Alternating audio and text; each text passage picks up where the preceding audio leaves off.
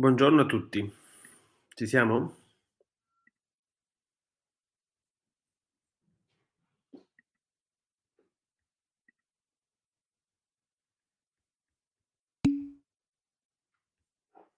Bene.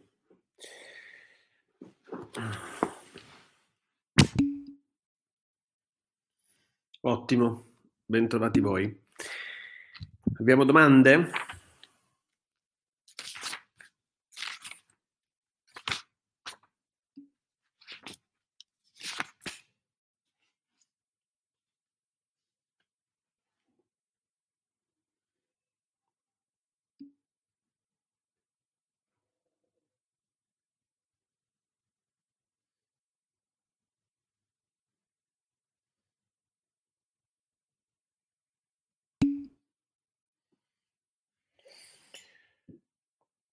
Bravissimo, azione.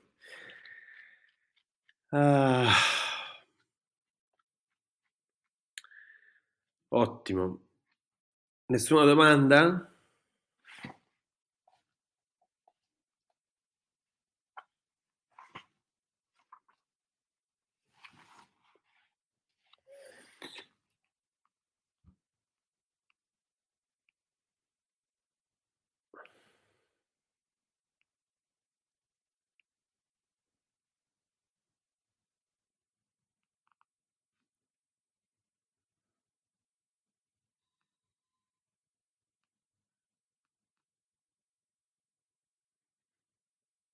Allora, se non abbiamo domande, oggi proseguiamo. Eh, quindi su abbreviato, patteggiamento, nessuna domanda.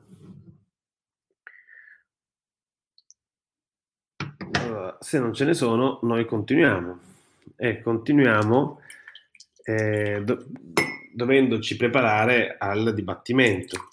Dico preparare al dibattimento perché il dibattimento eh, è un'attività che richiede una certa preparazione, che va oltre la formazione del fascicolo delle indagini. Quindi oggi dobbiamo occuparci, e spero di chiudere oggi, guardando un po' quali sono gli adempimenti preliminari al dibattimento. E in sostanza oggi affronteremo il problema delle liste testimoniali, che sono l'adempimento preliminare più importante al dibattimento, sono fondamentali e vanno sapute bene. Ehm, le liste testimoniali e poi parleremo ehm, della, delle primissime battute dell'udienza eh, dibattimentale che eh, si apre con il problema della costituzione delle parti e qui affronteremo il punto molto importante anche lui dell'assenza dell'imputato, cioè assenza o presenza, nel senso che il problema della mh, presenza dell'imputato che oscilla un po' tra diritto eh, e secondo alcune prospettive malcelate dovere, allora bisogna insomma porre un po' il punto con questa posizione giuridica dell'imputato in ordine all'udienza, anche perché è una posizione di cui molti, molto spesso la, la, Corte Costituzionale, scusate, la Corte Europea dei diritti dell'uomo si è occupata, se ne è occupato anche il legislatore, in modo tendenzialmente disastroso. Vero? C'è il gatto che appena sentito disastroso si è subito allarmato. Vai a dormire, vai, vai, vai. Allora, prima però di guardare liste testimoniali e le prime battute dell'udienza dibattimentale, dobbiamo occuparci in questa prima ora di un tema importante, noioso per quanto mi riguarda, però purtroppo importante. Dobbiamo occuparci della disciplina del segreto. Perché dobbiamo occuparcene? Dobbiamo occuparcene per due motivi. Il primo motivo è che se ne parla moltissimo spesso in sede pubblica, di informazione, di dibattito pubblico e io penso che uno che fa un esame di procedura penale, almeno i temi del dibattito pubblico dovrebbe saperli affrontare con un minimo di, diciamo, mh, cognizione tecnica e quindi se posso tendo a farli a lezione. In secondo luogo, oltre ad essere un tema molto di moda, è un tema molto importante perché fa capire bene anche lui come ehm, si, atteggia, eh, si atteggiano certe posizioni contrapposte delle persone, degli individui, nell'ambito di un processo accusatorio. Il segreto è una, ehm, un aspetto fondamentale del processo penale perché adesso che mi prendo gli appunti ve lo dico Oddio, dove sono? Eh, sì, li vorrei gli appunti per questo tema perché siccome io non lo sopporto, non lo tollero proprio, allora devo almeno un attimo guardare. Ecco. Ehm, è un tema molto importante perché, stavo dicendo, oscilla fra varie posizioni contrapposte delle persone coinvolte nel processo penale e richiama tutta una serie di principi e di diritti che il processo non può minimamente ignorare, perché il segreto vede degli atti del processo, vede coinvolte varie posizioni, in primo luogo la riservatezza. La riservatezza eh, delle persone coinvolte.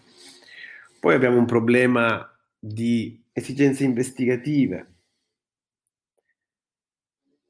Poi abbiamo un problema ancora, vattene. Poi abbiamo un problema di esigenze di informazione, quindi libertà di informazione. Ma ancora più, di più abbiamo un problema anche di pubblicità del processo. Abbiamo detto che l'accusatorio è un processo che ha i tratti del processo liberale, del processo democratico. Il processo democratico non può essere segreto. Quindi abbiamo e poi abbiamo un'ultima questione che riguarda il problema dell'imparzialità del giudice del dibattimento, perché abbiamo detto che il giudice del dibattimento è un giudice della, di cui deve essere tutelata la Virgin Mind, cioè è un giudice che deve arrivare al dibattimento senza pregiudizi e deve decidere sulla base delle prove che si formano davanti a lui. Ecco, i peli nel caffè, no, hai capito? Io lo ammazzo fra un po', eh? Ecco. Allora, il punto qual è? È che tutte queste posizioni, tutte queste esigenze, eh, quando parliamo di processo penale, confliggono, non sono tutte quante belle piane e, e tendono verso un obiettivo unico, hanno obiettivi diversi, basta, basta pensare a riservatezza con esigenze di pubblicità, a imparzialità del giudice che non deve conoscere tutta la fase investigativa, con le esigenze di, di informazione.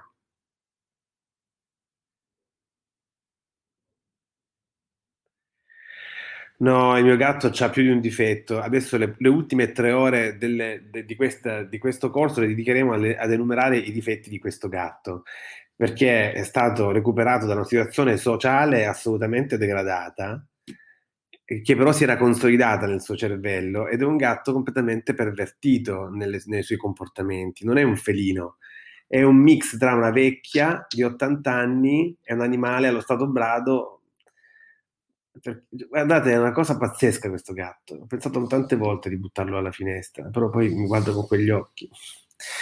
Vabbè, comunque, eh, stava anche con un'altra gatta eh, della quale non gradiva le attenzioni. Lei a un certo punto si è stufata e si è scappata eiettandosi dal balcone. E fu così che la perdemmo. Adesso è solo e quindi è così, un po' un gatto in pensione. Allora, il punto è che tutte queste belle esigenze non soltanto confliggono tra di loro, come è facile intuire, ma hanno, devono essere modulate diversamente anche rispetto alle fasi, perché eh, non possiamo parlare della pubblicità o del, mh, in riferimento alla fase delle indagini preliminari. Eh, oppure ancora non possiamo parlare di riservatezza con la stessa intensità che abbiamo in dibattimento o in indagini. Insomma, le fasi, le fasi eh, in cui noi si, eh, eh operiamo modulano e devono modulare eh, la disciplina del segreto. Quindi il legislatore ha, eh, ha mh, ideato una situa- una, un assetto leggermente complicato sul quale poi è intervenuto anche la Corte Costituzionale. E credo sia intervenuta anche la legge sulle intercettazioni, adesso vediamo. E questa, mh, questo assetto non è stupendo, diciamo, non abbiamo un assetto bellissimo, però è un assetto che cerca, pretende di attuare tutta una serie di bilanciamenti tra queste esigenze che noi, che noi ehm, dobbiamo tenere presente quando parliamo del segreto. Allora cerchiamo di vedere questa disciplina e vedere anche un attimo, devo solo controllare una piccola cosa, vedere questa disciplina e vedere un attimo anche le, ehm, i difetti che ha, i pregi, insomma, vedere un po' cosa possiamo dire su questa, su questa disciplina. Allora,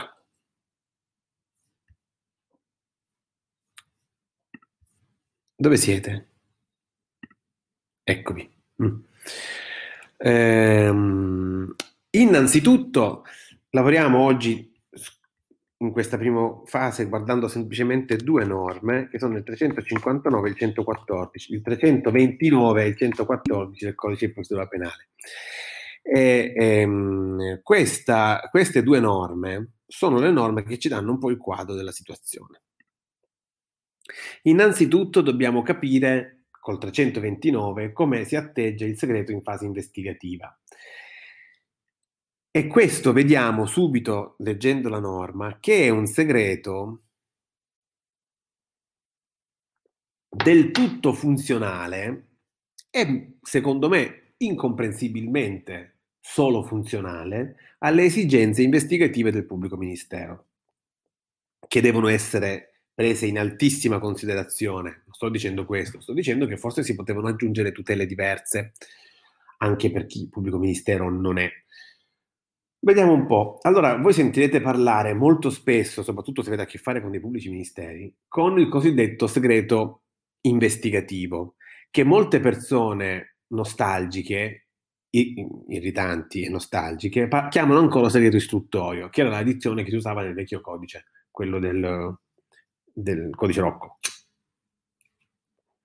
Il segreto investigativo è un valore molto importante da tutelare perché se le indagini del pubblico ministero sono indagini palesi sempre e comunque o sempre portate a conoscenza del, dell'indagato e queste, ehm, queste indagini hanno evidentemente il destino di essere eh, poco funzionali perché cosa volete che indaghi quello lì se ogni mossa che fa eh, tutti quanti lo sanno. Quindi la legge deve sicuramente tutelare degli spazi in cui il pubblico ministero lavora nell'ombra. Lo fa persino potendo svolgere atti occulti come le intercettazioni, le intercettazioni, ma anche atti non occulti non possono essere portati a conoscenza di chiunque o dell'indagato seduta stante, perché altrimenti lo sviluppo delle sue indagini è sicuramente pericolosissimo, eh, scusate, è sicuramente messo a rischio. Allora, la legge nel 329 stabilisce che gli atti di indagine compiuti dal pubblico ministero della polizia giudiziaria, patapim patapam, eh, sono coperti dal segreto fino a quando l'imputato non ne possa avere conoscenza e comunque non oltre la chiusura delle indagini preliminari. Qual è il punto di questa norma? Il punto di questa norma, come vedete da come è formulata, è di tutelare esclusivamente l'esigenza del pubblico ministero di condurre le indagini nell'ombra, nel segreto. Tant'è che quando questo segreto non diventa più utile, cade. E infatti quali sono i due momenti in cui il segreto cade? O perché l'indagato ha avuto conoscenza dell'atto, e quindi se lui sa dell'atto non c'è più bisogno di tenerlo segreto, perché eh, lui lo sa, ormai eh, le carte sono scoperte, il segreto non ci serve più. E il secondo luogo il secondo momento è la chiusura delle indagini preliminari. È chiaro che quando le indagini preliminari finiscono, il segreto non ha più alcun senso perché l'indagato viene in blocco a conoscenza di, di quegli atti. Qual è il punto qui? Il punto qui, lo dico subito, è che non si è previsto, e invece avrebbe dovuto, secondo me, non si è previsto un segreto che non sia solo detenuto dal pubblico ministero rispetto all'atto, ma ci poteva ben essere un segreto che riguardasse il pubblico ministero e l'indagato e non altri. Come vedete qui, se, segre- se l'atto non è segreto per l'indagato, allora non è segreto per nessuno. Se invece l'atto è segreto per il PM, è segreto per tutti. Ma io mi chiedo, perché l'atto non può essere segreto per il PM e per l'indagato in modo da tutelare non soltanto la libertà investigativa del PM, ma anche la riservatezza dell'indagato?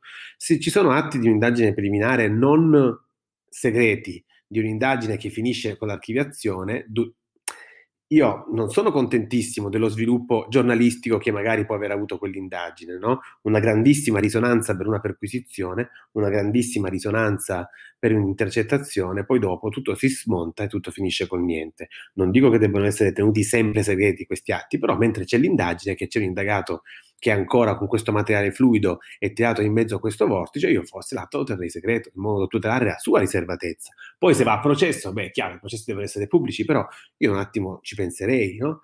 Invece la legge non ci ha pensato, perché la legge vuole che venga tutelata la libertà investigativa del pubblico ministero. Quindi l'atto delle indagini preliminari è un atto segreto finché non giunge a conoscenza dell'indagato oppure finché non si chiudono le indagini preliminari. Ok?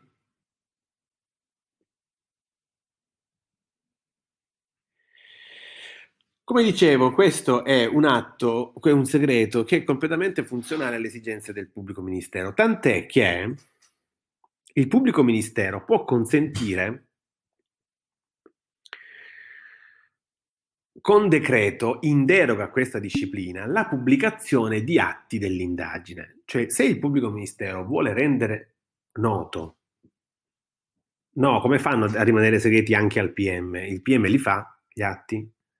No, gli atti dovrebbero rimanere segreti al pubblico, cioè, una volta che li conosce l'indagato, gli atti non sono più segreti per nessuno. Invece la legge avrebbe dovuto dire, se anche li conosce l'indagato, resta un segreto tra PM e indagato per un po', in modo da tutelare la riservatezza dell'indagato. Ecco, esatto. Questa scelta non è stata fatta dal codice, scelta che in pochi hanno reclamato, però qualcuno l'ha fatto, ma chiaramente inascoltato. Allora, dicevo, il pubblico ministero è così padrone delle sue esigenze investigative, come è giusto che sia in questo momento, che può anche decidere con decreto di rendere pubblicabili e quindi non segreti degli atti dell'indagine, che pure sarebbero segreti. Atti specifici, singoli atti. Questo perché? Perché corrisponde alla sua strategia investigativa. Per esempio, il pubblico ministero può decidere che l'atto con cui c'è un identikit cosiddetto venga reso pubblico in modo che se qualcuno può riconoscere quella persona si faccia avanti. Quindi si possa fare avanti, quindi è possibile che il pubblico ministero voglia portare a conoscenza del pubblico un certo atto, proprio perché ha bisogno del riscontro che quell'atto ha, proprio per, in, per indagare. Quindi il pubblico ministero può con decreto rendere pubblico degli atti che per legge in teoria non lo sarebbero, come la legge stessa prevede.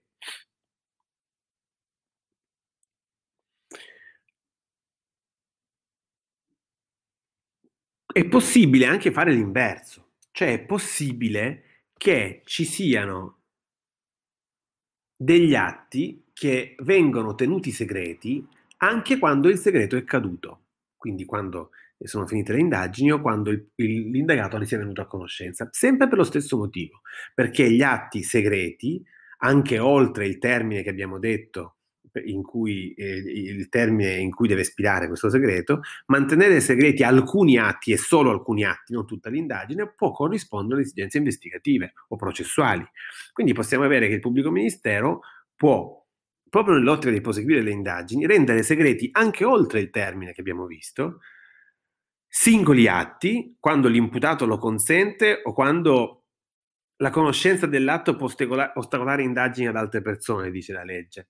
E certo perché uno magari finisce l'indagine nei confronti di un indagato, però in relazione alla stessa dinamica delittuosa o allo stesso eh, diciamo, eh, insieme di reati tutti legati, si sta indagando nei confronti di altri.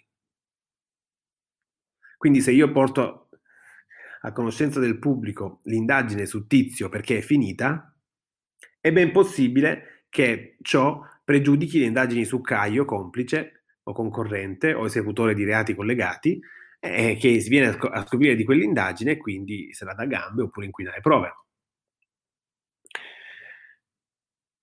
è possibile anche che si tengano chiusi nel segreto degli atti che sono relativi a specifiche operazioni. Forse per esempio perché certe operazioni non sono finite o certe operazioni sono ehm, ancora eh, in corso o sono in corso in altre procure su indagini collegate.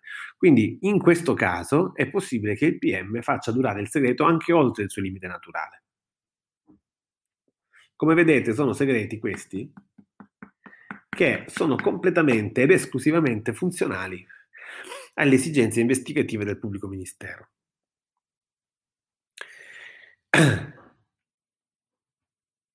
Come vedete, questo segreto, così configurato, non riesce a tutelare il valore principale nel contra- nel, del contraddittorio per la formazione della prova. Perché se questo segreto finisce quando l'indagato ne ha conoscenza o finisce quando il, l'indagine è finita, è ben possibile per il giudice che venga a conoscenza di atti che, la cui conoscenza lui dovrebbe essere preclusa, perché finita l'indagine il dibattimento si deve ancora celebrare, ma l'atto non è più segreto.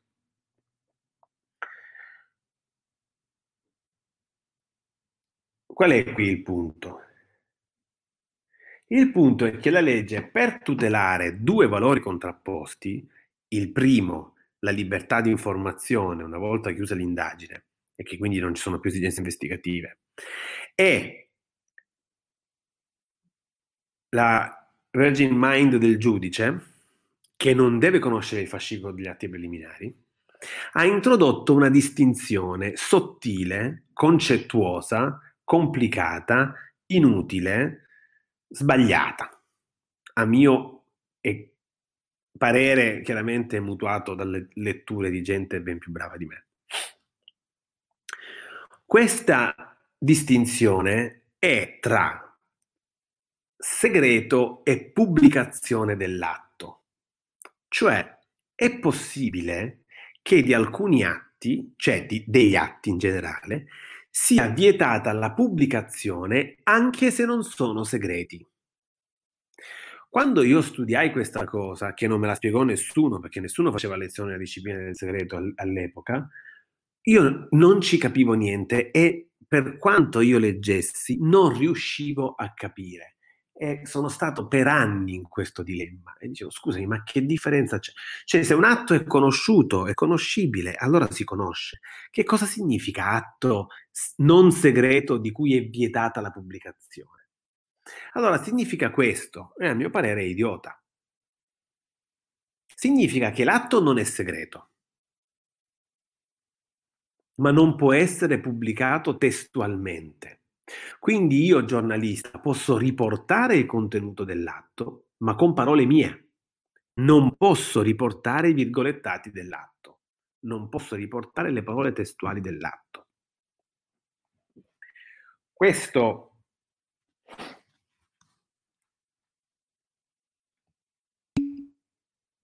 Eh, sì, lo so.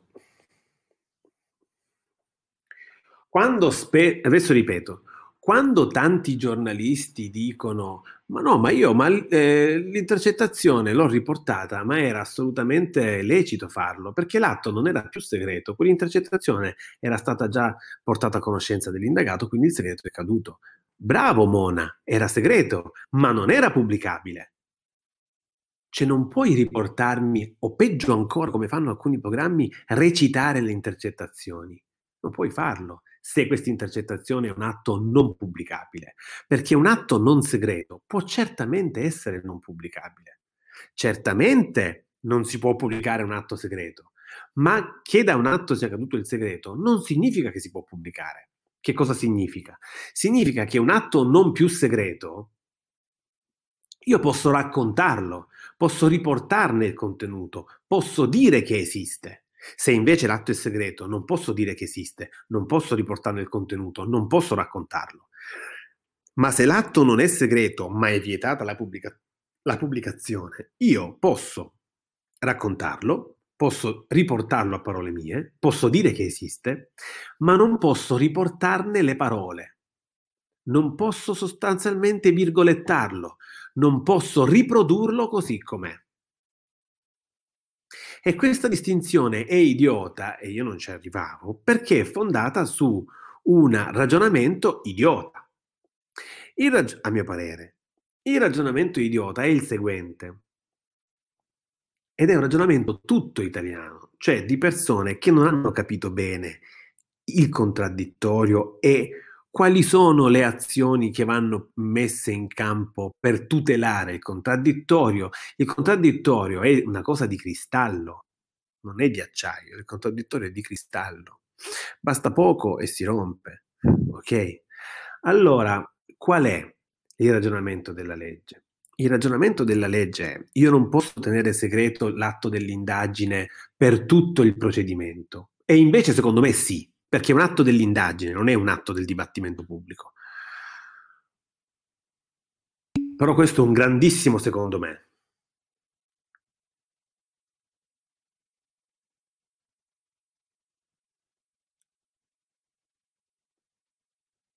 Bravissimo. L'atto può essere segreto non pubblicabile, non segreto ma non pubblicabile, non segreto e pubblicabile. Esatto, proprio così.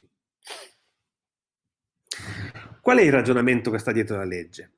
Io non devo necessariamente evitare che il giudice del dibattimento la mattina mentre fa la cacca guarda il giornale e legge gli atti o legge i risultati dell'indagine, perché se io evito questa cosa al giudice del dibattimento, la evito a tutto il popolo italiano. E la giustizia non può essere segreta nel senso che va tutelata la libertà di informazione. Piccola parentesi morelliana, forse non fino a questo punto. Cioè, forse si può raccontare un processo pubblico e quando è finito raccontiamo dell'indagine, cosa che io avrei fatto. E invece no, c'è questa forza impellente di raccontare l'indagine appena finisce. Questa cosa il legislatore dice pensa di non poterla evitare. Allora cosa fa il giudice del dibattimento, secondo il legislatore, apre il giornale e si legge i risultati dell'indagine. Ma questa influenza può avere due diversi tipi di impatto su di lui. Se il giudice, sempre mentre fa la cacca a casa, prima di cominciare il dibattimento, legge sul giornale l'atto formato dal PM con le sue parole testuali, legge in sostanza le parole del PM, allora è portato a fidarsi di quell'atto. E allora che cosa accade? Accade che quella conoscenza lo influenzerà illegittimamente nel dibattimento. Se invece lo stesso giudice sullo stesso Vater legge il giornale ma non legge le parole scritte dal PM, non legge l'atto confezionato così come lo ha confezionato il PM, ma legge la trasposizione che ne fa il giornalista, legge il racconto che ne fa un giornalista, legge un contenuto riportato con parole diverse, con sintesi diverse. Allora è portato a non fidarsi di quell'atto perché non l'ha fatto il PM. In sostanza, quelle parole sono di un giornalista. Quindi quell'atto di cui lui legge di prima mattina in questo bel momento, è un atto che non lo influenzerà mentre fa il dibattimento. Domanda numero uno. È chiaro la distinzione che fa la legge? Domanda numero due. Mi sembra verosimile? A me no.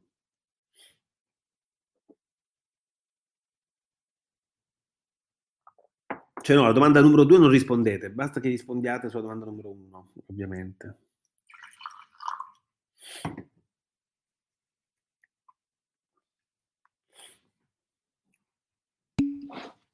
Ok. Questo ragionamento della legge, peraltro, ha anche un difetto enorme. Visto che io questo atto lo devo conoscere, perché il legislatore ha deciso che dopo l'indagine preliminare segreti non ce ne sono più,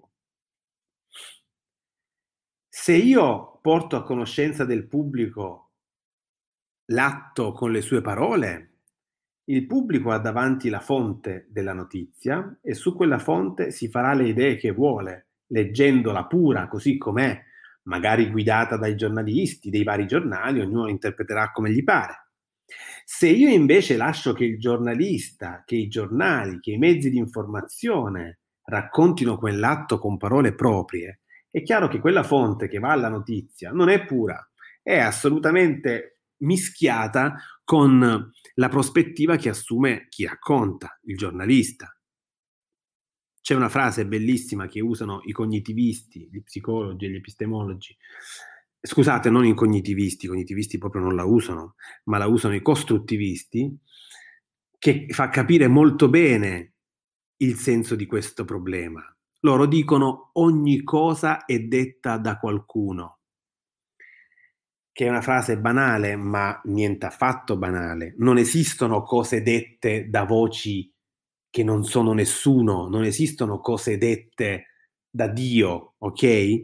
Quindi quello che vuole dire questa frase è che non esistono le cose separate dall'idea che ha le persone che te la comunicano e capire chi te la comunica ti fa capire benissimo che quella cosa, com- quella notizia, quel fatto comunicato da quella persona e proprio da quella persona si veste del contenuto che proprio quella persona vuole dare a quel fatto. Altra frase tipica è che non esistono fatti ma esistono solo interpretazioni. È una, fase, è una frase eccessiva, però coglie bene nel segno. Cioè, i fatti nella sua obiettività sono inattingibili, i fatti van, sono dei segni insignificanti. Cosa voglia dire un fatto? Te lo dice chi racconta quel fatto con le parole che usa. Quindi è impossibile. Stesso, la stessa notizia di cronaca giudiziaria detta da Travaglio, detta da Sansonetti, capite che si veste di contenuti molto diversi, no? Allora, detto giusto per fare nomi e cognomi. Allora, il punto qual è? Il punto è che questa notizia che il legislatore ci vuole dare, tutelando però la, il velo che si deve stendere sulle indagini preliminari per non pregiudicare il giudice, quindi questa notizia non ce la fa vedere, ce la fa raccontare da un giornalista, a mio parere fa un danno enorme, perché la libertà di informazione se n'è andata già a quel paese quando abbiamo impedito al giornalista di darci la fonte. E se non ci dà la fonte questo giornalista, non ci racconta il fatto, ci racconta quello che pensa del fatto. E non possiamo scindere le due cose, perché la fonte non me la può far vedere. Allora, questa separazione tra segreto e atto segreto e atto pubblicabile scusate, questa separazione tra atto non segreto e atto pubblicabile porta grandissimi danni. Il primo danno è che la libertà di informazione in realtà è soltanto è falsata in questo gioco, perché che libertà di informazione mi vuoi, mi vuoi assicurare se mi impedisci di venire a contatto con la fonte e mi fai venire a contatto solo con un racconto? No? Primo, Secondo grandissimo difetto, ma cosa vuol dire che il giudice se legge le parole del PM si fida, se legge le parole del giornalista è come se non l'avesse letto? Ma che, ragiona- ma che, ma che ragionamento perverso è? Ma che idiozia è? Che invenzione è? Una volta che conosce il risultato dell'indagine, conosce il risultato dell'indagine e allora se proprio deve conoscerlo, fagli conoscere l'atto vero piuttosto che l'idea che si è fatta un giornalista dell'atto, anche a sto giudice. Cioè se, noi, se, se non ritieni se ritieni imprescindibile eh, portare a conoscenza del pubblico questo atto, anche prima che si celebri il dibattimento, a questo punto porto a conoscenza per quel che è, perché il giudice non è che non si fida e quindi non lo considera, il giudice lo legge, lo legge eh, condizionato dalle parole del giornalista e non si farà condizionare da quell'atto, ma si farà condizionare dall'idea che il giornalista ha di quell'atto, che è peggio. Quindi è una... Io vorrei conoscere chi ha inventato questa roba, ma i propri nomi e cognomi. Così per dirgli, adesso ci, ci beviamo una birra e mi spieghi che cosa ti passava per la testa. C'era così una mandria di bisonti che migrava mentre hai scritto questa cosa. Non lo so. Quindi io lo ritengo ancora oggi assolutamente incomprensibile. Ma tant'è che c'è. E allora a cosa porta questa idea? A cosa porta questa scissione mentale tra contenuto dell'atto e atto? Voi per dominare bene questa categoria, per dominare bene questa situazione, dovete scindere l'atto in due parti, il contenuto dell'atto e l'atto in sé. L'atto in sé è una cosa che non può essere pubblicata. Il contenuto dell'atto invece può essere pubblicato quando l'atto non è segreto. Allora, quando cade l'indagine, quando finisce, scusate, l'indagine preliminare e quando cade il segreto, arrivano tanti divieti di pubblicazione che trovate nel 114. Stiamo parlando di divieti di pubblicazione che riguardano sia atti segreti che atti non segreti. Innanzitutto, come è ovvio, questa cosa sì, è ovvia e ci sta, è assolutamente non pubblicabile l'atto segreto. Se è segreto l'atto, quindi se non, se non se ne può riportare il contenuto, a maggior ragione non si può riportare l'atto stesso, no? Atto segreto vuol dire che non solo non si può riportare l'atto, ma non se ne può riportare neanche il contenuto, non se ne può raccontare la, neanche il contenuto.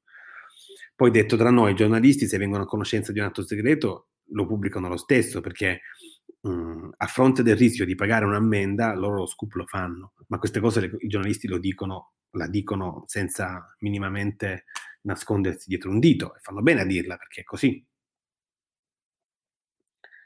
Allora, il punto è che è sicuramente vietata la pubblicazione di atti segreti.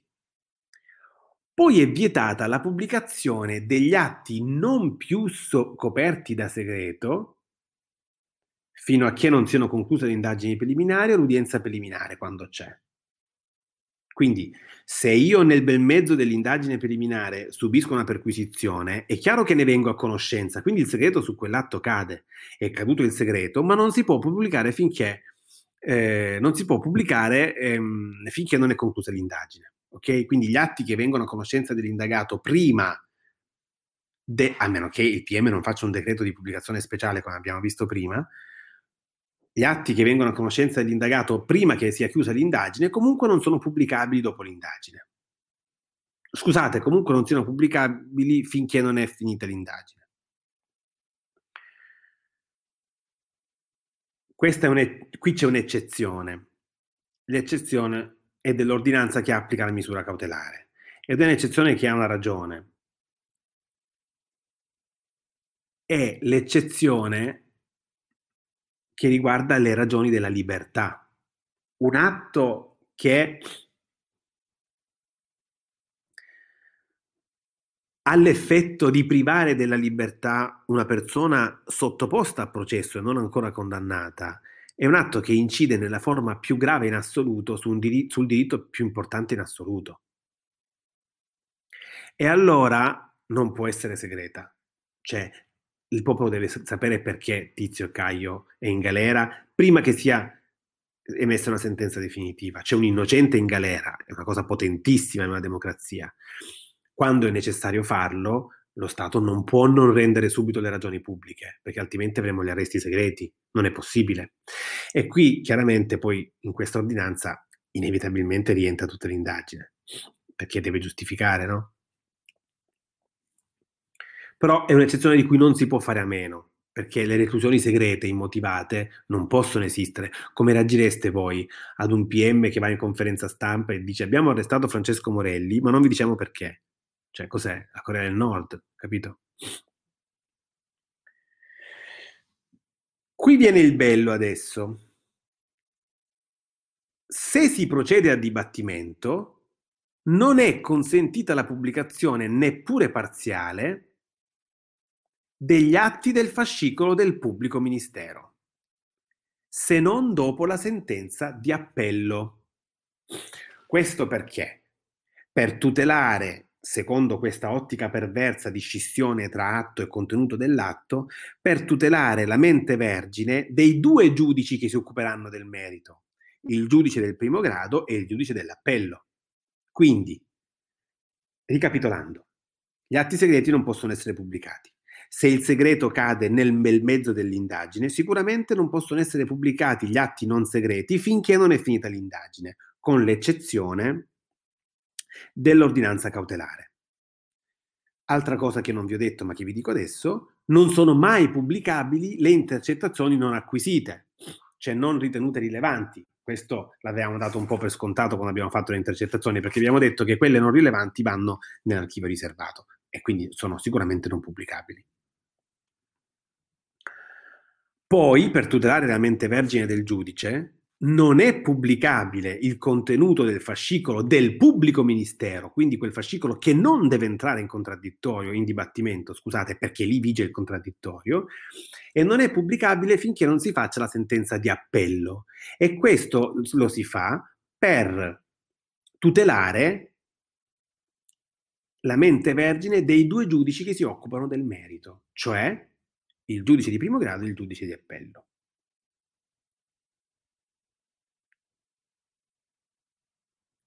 Prima notazione. Ma perché la Cassazione no? Perché non si occupa del merito? Ma andiamo. Ma questa favoletta crediamo ancora che la Cassazione non si occupa del merito? Ma cosa siamo? Ma cos'è sta storia? Ma hai tenuto l'atto non pubblicabile per sei anni? Cazzo, ti manca un anno per la Cassazione, ma lascia lì, fai fare questa Cassazione. Aspetta, fai fare questa Cassazione. Fai fare questa Cassazione. Lascia che la Cassazione guardi il fascicolo e, e lasci stare il giornale, per favore. No, invece la Cassazione si cucca tutto il giornale perché a questo punto gli atti sono pubblicabili. Mm?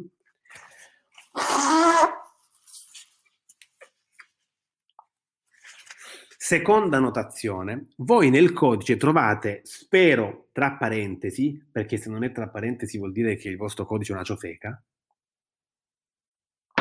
una frase che è questa. Non sono pub- evitata la pubblicazione, anche parziale, degli atti del fascicolo per il dibattimento se non dopo la, sentenza di, la pronuncia della sentenza di primo grado. Cioè la legge vietava all'inizio che durante il dibattimento non fossero pubblicabili gli atti che si erano prodotti nel dibattimento, quindi in contraddittorio tra le parti. E giustamente la Corte di, di Costituzionale ha detto questa norma è illegittima perché comprime eccessivamente e ingiustificatamente il diritto alla libertà di informazione. E ha ragione la Corte Costituzionale. L'atto del dibattimento prodotto in un'udienza pubblica perché mai non dovrebbe essere pubblicabile? Ecco perché dico che ha scritto queste norme all'inizio non stava benissimo. Secondo me aveva qualche disturbo intestinale. Che cosa significa pubblicare, vietare la pubblicazione degli atti che il dibattimento ha prodotto in udienza pubblica? Ma li abbiamo visti tutti, era in udienza pubblica. Perché non pubblicarli? Fai più danno chiedendo a un giornalista di sintetizzare, riprodurre, di, di raccontarci a parole sue, ma che parole sue? Ci facesse vedere un atto questo qui, se ha la notizia. Così mi faccio io l'idea su che cosa vuol dire.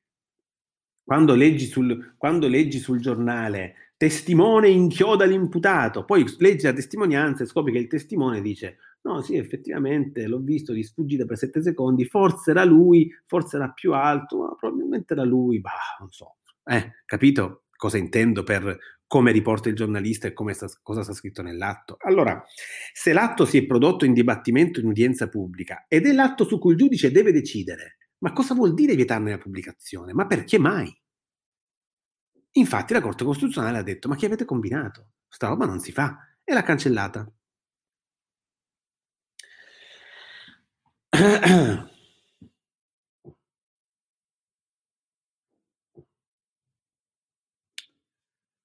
Ciò detto, più varie ipotesi speciali che leggerete poi voi nel 114, quello che conta che cos'è?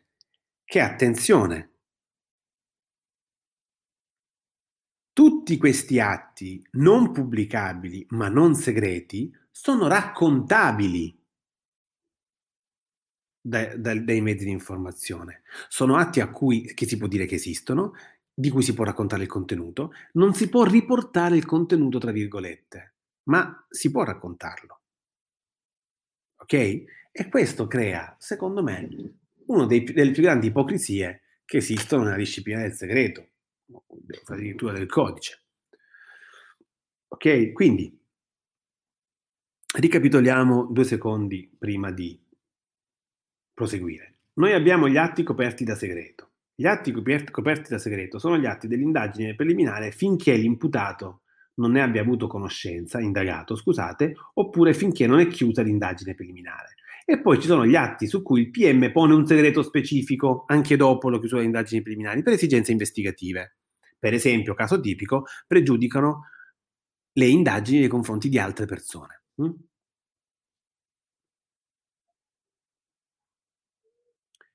Questo è il segreto. Che cosa vuol dire segreto? Vuol dire che l'atto non può essere né pubblicato, ovviamente, nel, nel suo contenuto fedele, cioè ne, con le sue parole, né si può raccontare del suo contenuto, né si può dire che esiste.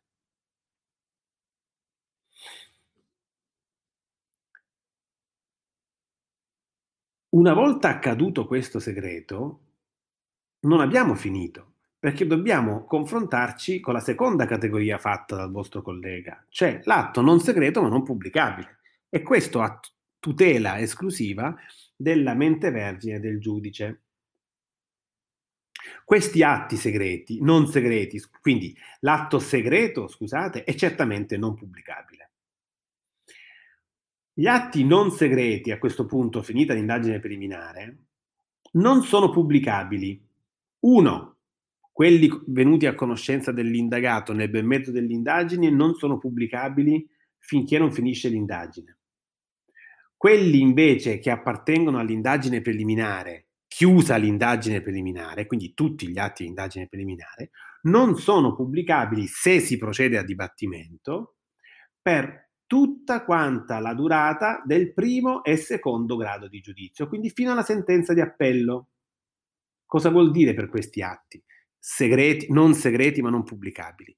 Vuol dire che io posso raccontarli, posso dire che esistono, posso riportarne il senso, ma non posso riportarne le parole, non posso riportarne il contenuto. Questo per il ragionamento che vi ho fatto su come il giudice dovrebbe subire l'impatto di questa, di questa notizia.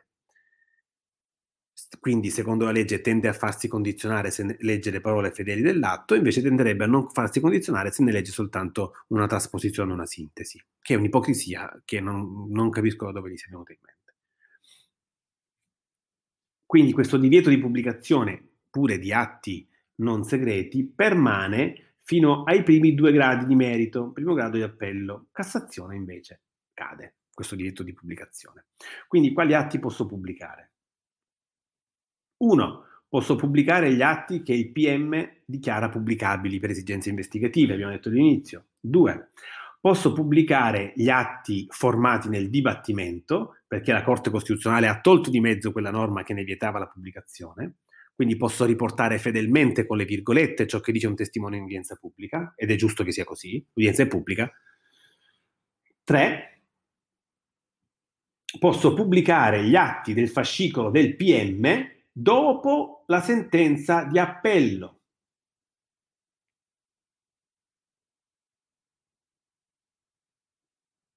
Chiaramente posso pubblicare gli atti raccolti in appello subito perché come quelli del dibattimento non hanno nessuna restrizione. È chiaro?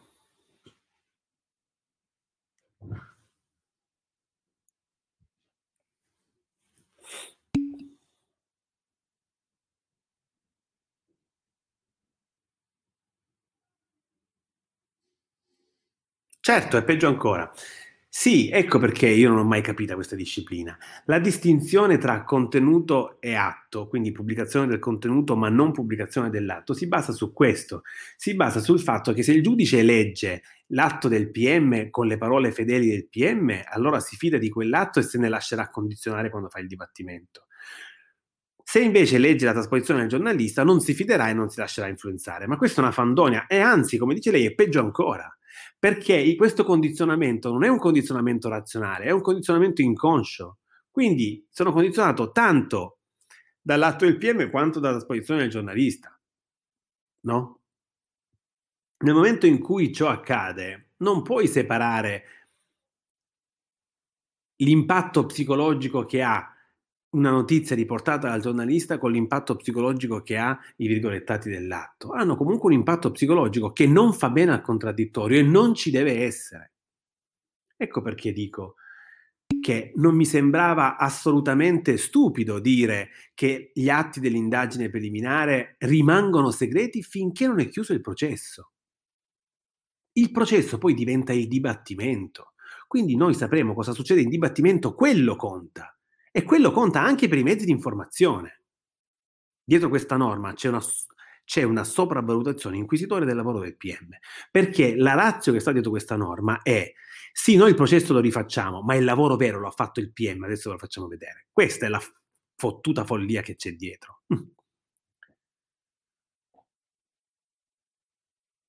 Io invece sarei stato certamente dell'idea di rendere tutto pubblicabile fedelmente ciò che accade in contraddittorio e di rendere tutto non pubblicabile ciò che sta nel fascicolo della, del pubblico ministero, atti segreti che non si possono riportare e non si possono pubblicare finché non finisce il processo. Quando poi arriva la sentenza definitiva pubblichi quello che vuoi, ma intanto il processo si basa su ciò che fa il dibattimento e nessuno non può venirne a conoscenza il giudice e deve venirne a conoscenza il popolo? Ma scusate, ma il giudice non conta proprio un cazzo. Ma è l'ultimo della, è, è l'ultimo della ruota del carro. Cioè, mm, eh, queste cose dobbiamo dirle per forza, eh, i contenuti dell'indagine, dobbiamo dirli per forza alla casalinga di Vochiera, ma il giudice non può conoscerli. Ma se non può conoscerli lui, allora conos- no, è bene che non li conosca nessuno. Quando poi finisce questo processo, noi possiamo, ci possiamo fare tutte le, le speculazioni che volete su tutti gli atti che volete, ma il processo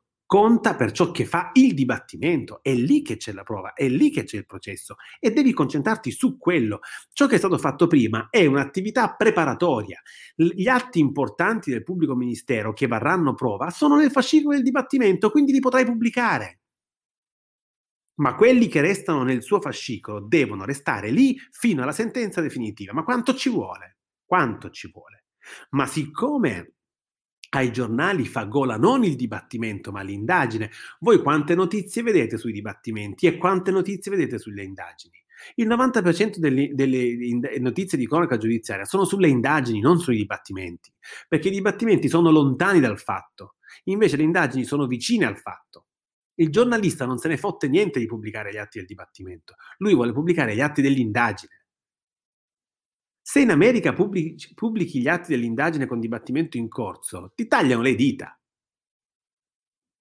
Quindi io non capisco perché questa disciplina non abbia avuto il coraggio di essere, di abbracciare in toto lo spirito del contraddittorio del, e, del, e del 111, che è esattamente questo quello che richiede. Ciò che conta è il dibattimento e quindi verremo informati del dibattimento. Ma quanto ci vuole? Ma perché queste cose a metà? Perché? In più si consideri che, come ho detto, le notizie riportate, cioè questa norma crea anche una pessima distorsione nell'informazione, perché non esiste libertà di informazione se non si possono riportare le fonti. Il giornalista che non mi parla attraverso le fonti, ma mi parla attraverso le sue speculazioni, è un giornalista che non mi serve. Il giornalista vero espone le fonti, Ok?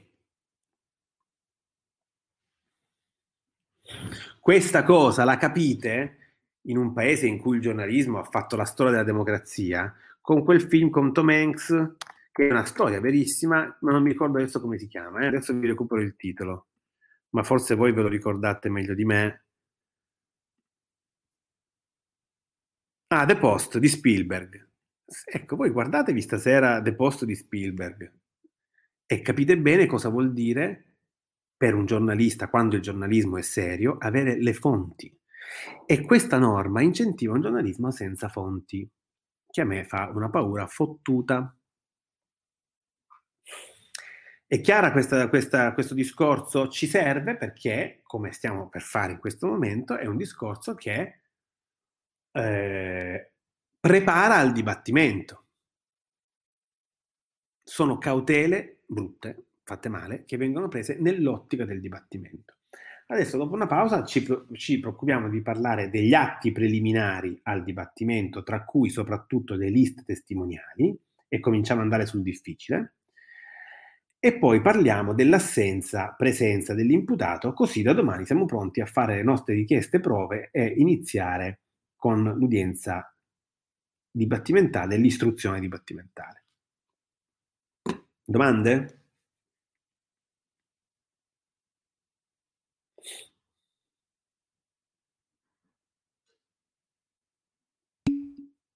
Ok, molto bene. Allora facciamo 10 minuti e poi proseguiamo nel nostro percorso.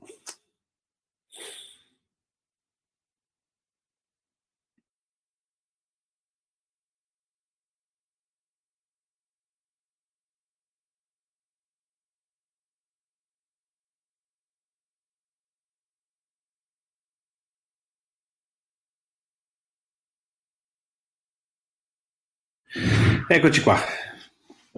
Ci siamo? Allora, domande?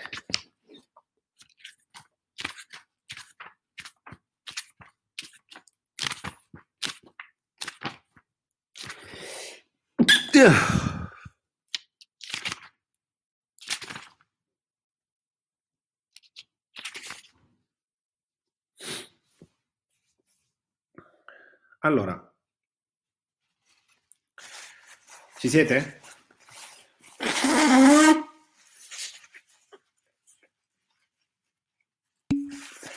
Ok. Uh, allora, passiamo un po' a vedere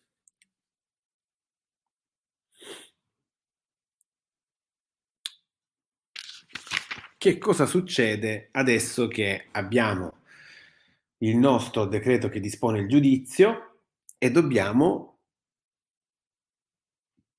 proseguire con il dibattimento.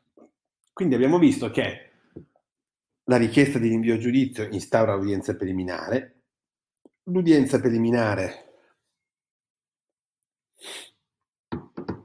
termina o con la sentenza non loco procedere o con il decreto che dispone il giudizio, se termina con il decreto che dispone il giudizio, questo atto, che contiene l'imputazione ovviamente perché si è portato a conoscenza del giudice del dibattimento, incardina il dibattimento.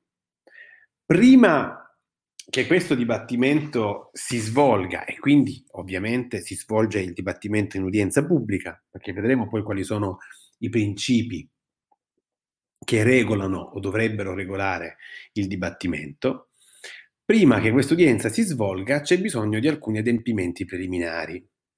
Questi adempimenti preliminari sono molto importanti e quello di cui ci occupiamo oggi, che è il più importante di tutti, è addirittura fondamentale perché ha delle ripercussioni sul processo enormi.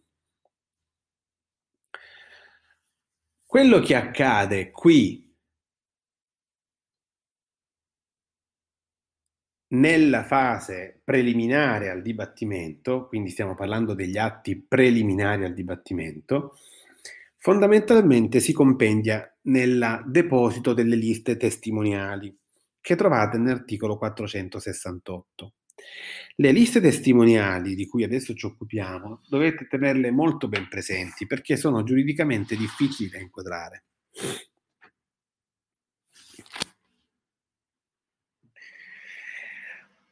Lo vedremo bene, ma intanto partiamo subito da un presupposto fondamentale che non è facilissimo da cogliere, qui sta la difficoltà. Le liste testimoniali, che come si capisce dal nome, ma lo vedremo bene, contengono i nomi dei testimoni che saranno poi richiesti in dibattimento, non sono richieste di prova. Le richieste di prova si fanno in dibattimento davanti al giudice, in udienza. Queste liste non sono una richiesta di prova, ma sono un passaggio preliminare di quella richiesta. Perché le prove... Anzi, vediamo prima che cosa sono. Queste liste sono delle liste che vengono depositate dalle parti, tutte le parti, PM, imputato e parti eventuali, vengono depositate nella cancelleria del giudice del dibattimento almeno sette giorni prima della data fissata per il dibattimento. Sono sette giorni liberi.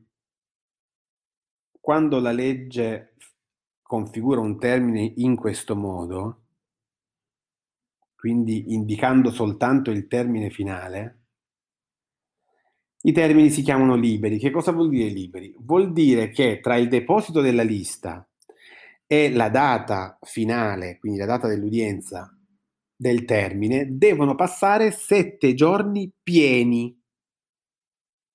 Il che significa che io devo contare a ritroso sette giorni pieni. Quindi in pratica la lista deve essere disponibile in cancelleria per sette giorni pieni, tant'è che agli estremi si tagliano i festivi. Per esempio, se io ho udienza il 20 di febbraio, la mia lista, quando andrà depositata, devo andare indietro di sette giorni pieni, quindi 19 febbraio, 18 febbraio, 17 febbraio, 16 febbraio, 15 febbraio, 14 febbraio, 13 febbraio, io la lista devo depositarla al massimo per il 12 di febbraio.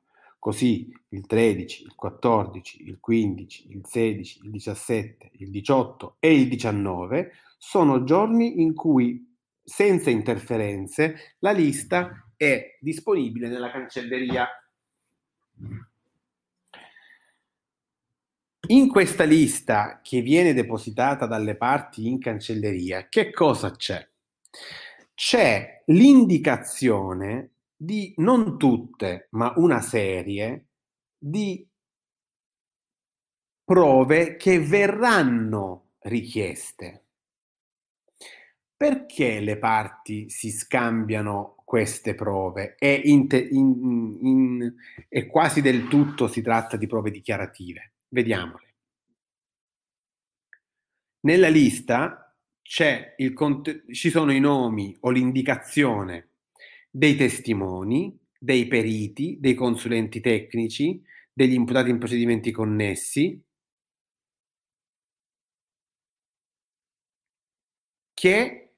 verrà, di cui verrà richiesta l'audizione in dibattimento. Ok? Accanto a questa indicazione delle persone ci devono essere le circostanze su cui deve vertere l'esame. Quindi in sostanza io devo anticipare le fonti dichiarative che intendo richiedere e perché, su quali temi intendo richiederle. Poi devo, ma questa è una razio diversa, devo anticipare al giudice i verbali di prove di altri procedimenti che intendo chiedere.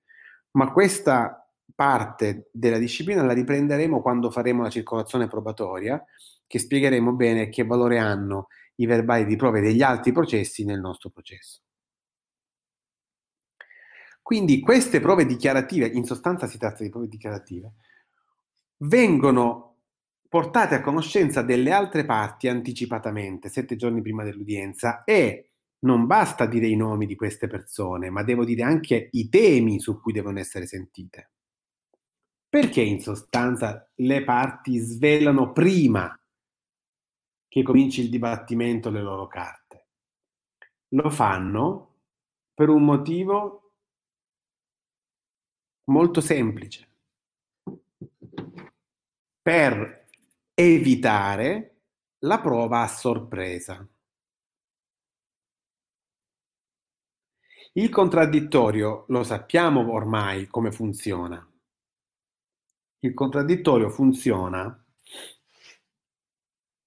che se io ho un testimone, le dichiarazioni di questo testimone emergono dalle domande che fa il PM, dalle domande che fa l'imputato. Semplifichiamo, parliamo solo di queste due parti. Perché è un metodo affidabile e contraddittorio? Perché il PM farà domande che portano la deposizione in una direzione, quella dell'accusa. L'imputato farà domande che portano la deposizione in una direzione opposta, quella dell'innocenza, o in ogni caso ciascuna parte farà domande in modo da screditare le risposte del testimone sulle domande fatte dall'avversario. Cioè se il PM mi dice lei ha visto l'imputato, sì l'ho visto che usciva dalla, dalla porta di casa della vittima, io difensore dovrò chiedere delle domande che possono falsificare questa affermazione che mi nuoce e quindi dovrò dire, scusi, ma lei quegli occhiali quanti gradi ha? Capito? Che, che difetti ha? Ah, sono miope, mi mancano sette gradi. Ah, una, proprio un falco vedo, quindi lei ha visto, affidabilissimo, no? Ha visto questo uscire che non ci vedi una mazza. Per dire, esempio di scuola banalissimo. Allora, il punto qual è? Il contraddittorio funziona soltanto se tutti sono preparati sulle prove che si devono assumere, se tutti hanno potuto studiare gli atti preliminari, se tutti hanno potuto capire chi è questo testimone, cosa ci dice, che domande potranno essere fatte, come potrò reagire, che domande potrò fare io. Se io questo studio non lo faccio prima, il contraddittorio non funziona, perché una parte non può che assistere attonita a quello che fa l'altro, eh, perché non ne sa niente, no? Allora la legge cosa dice? Perché funzioni questo metodo è evidente che io devo fare quanto di più semplice ci sia. Devo evitare la prova a sorpresa. È quello che nel dibattimento americano, americano si, chiama, si chiama disclosure, che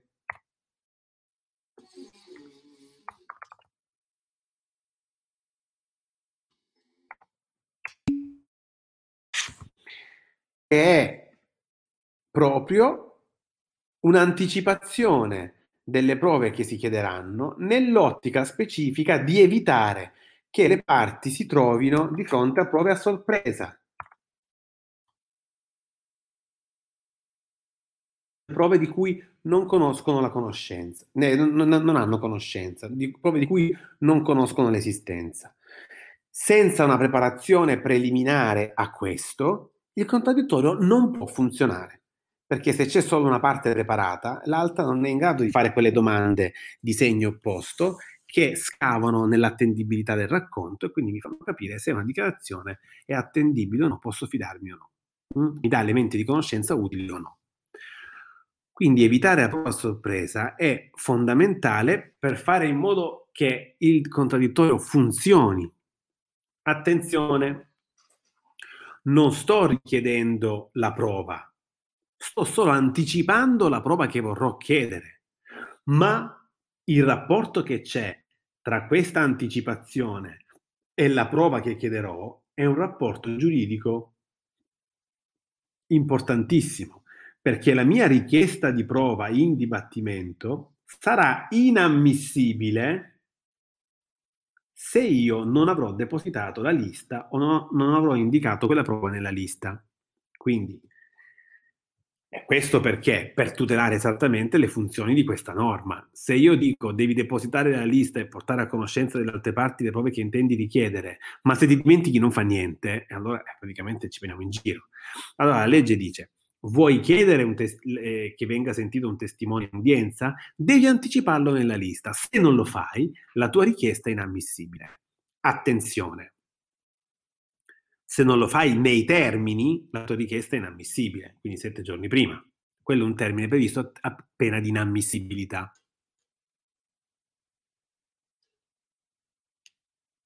Quindi quando scatta l'inammissibilità? L'inammissibilità scatta quando non deposito la lista in tempo, e quindi mi sono giocate tutte le prove dichiarative,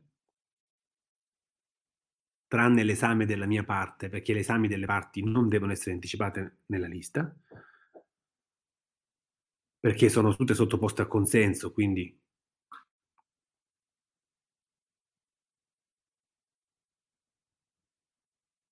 e diventa inammissibile quel testimone che non, non figura nella mia, nella mia mh, mm, scusate, diventa inammissibile la richiesta di quel testimone che non figura nella mia lista, anche se l'ho depositata in tempo. Quindi è chiaro che questo è un atto del processo importantissimo. Non soltanto io parte, tutte le parti, me lo devo mettere nell'agenda evidenziato in giallo, in arcobaleno, ma devo prepararlo anche per tempo, perché quello che scrivo lì poi resta lì, non posso aggiungere. Attenzione, non posso aggiungere relativo, perché c'è una clausola di salvezza durante il dibattimento, ma lo vedremo fra poco. Questa lista, dicevo, non è una richiesta di prova. Quindi non c'è un sindacato sulla lista, non c'è un giudice che mi dice questo lo ammetto, questo non lo ammetto, no? Perché non è una richiesta di prova. Però questa lista un minimo di sindacato ce l'ha, molto blando, che ha delle funzioni diverse da quelle del giudice, da quelle che espleta il giudice, ed è un sindacato sulla lista, non sulla prova, affidato ad una persona diversa dal giudice, al presidente del tribunale, il quale può delegarlo al giudice o al presidente del collegio. Lo fa sempre. Cosa fa il presidente del tribunale o il suo delegato, che è il giudice del nostro processo o il presidente del collegio del nostro processo? Non fanno un sindacato sulla richiesta di prova, fanno un sindacato sull'ammissibilità della lista. E quindi cosa tolgono? tolgono soltanto due possibili fonti. O tolgono le fonti manifestamente sovrabbondanti, io ho uno, un, delle percosse in curva allo stadio e io prendo e cito 3.000 persone perché erano tutte lì, giustamente il presidente dice, tesoro mio, devi fare una scelta, non possiamo sentire 3.000 persone. Oppure il giudice esclude le testimonianze, scusate, il presidente del tribunale esclude dalla lista le testimonianze che sarebbero vietate dalla legge se venissero richieste. Non ha senso consentire alla parte di fare una richiesta su una testimonianza che è vietata, no? Se questa testimonianza è vietata, allora tanto vale, vietata dalla legge, tanto vale eliminarla subito,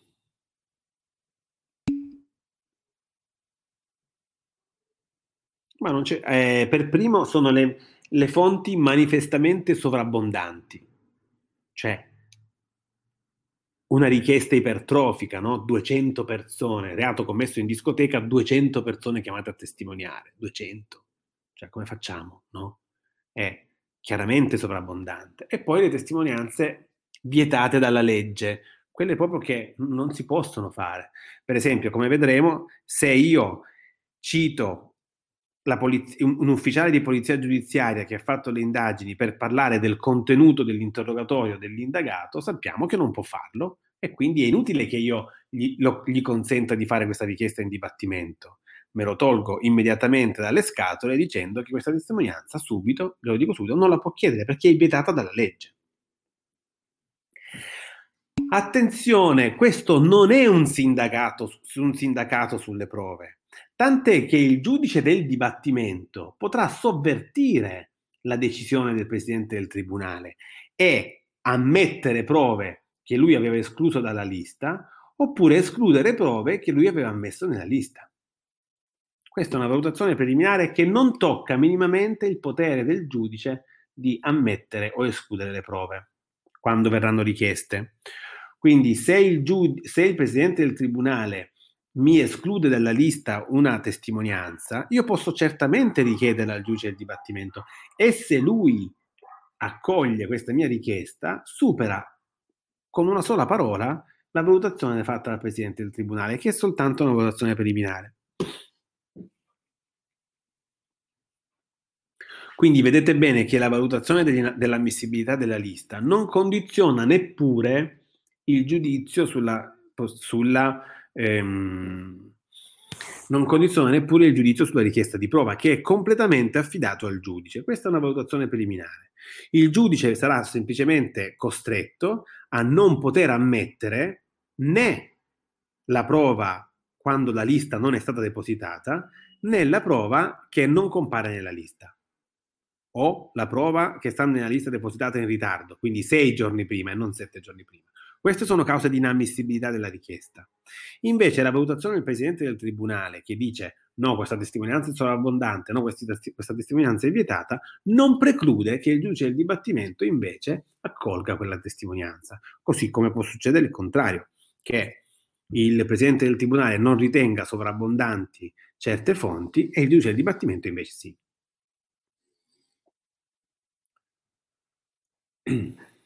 Ci siamo?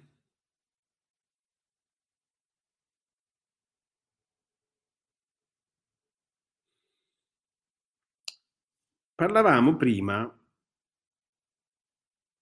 di prove che si possono chiedere nonostante non siano inserite nelle liste. E questo può succedere quando queste fonti che io chiedo in dibattimento non potevano essere inserite nella lista, cioè mi era impossibile o perché questa fonte è venuta in essere dopo che il termine è espirato, o perché io ne ho avuto conoscenza dopo che il termine è espirato. Quindi non potevo mettere in lista, non lo sapevo. Questa è la stessa causa con cui nei processi americani si presentano i testimoni a sorpresa. Si presentano a sorpresa, ma tu ti devi giustificare rispetto all'altra parte e ti devi giustificare semplicemente con la stessa motivazione che abbiamo noi in Italia, cioè non potevo anticipartelo con la lista perché non sapevo che esistesse. Questa è una clausola di salvezza che c'è anche da noi. Ma c'è tutta un'altra categoria di prove che può essere richiesta fuori lista, e che è importantissima, è eh, ehm,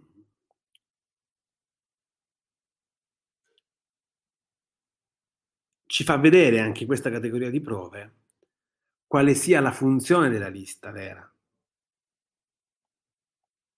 tra, le altre, tra quelle che abbiamo detto. Possono essere chieste da tutte le parti prove che non siano state inserite nella lista quando si tratti di prove contrarie rispetto a quelle che figurano nella lista dell'altra parte.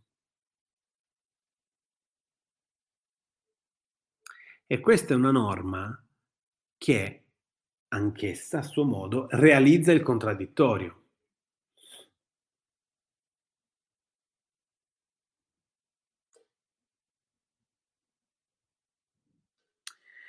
Perché realizza il contraddittorio?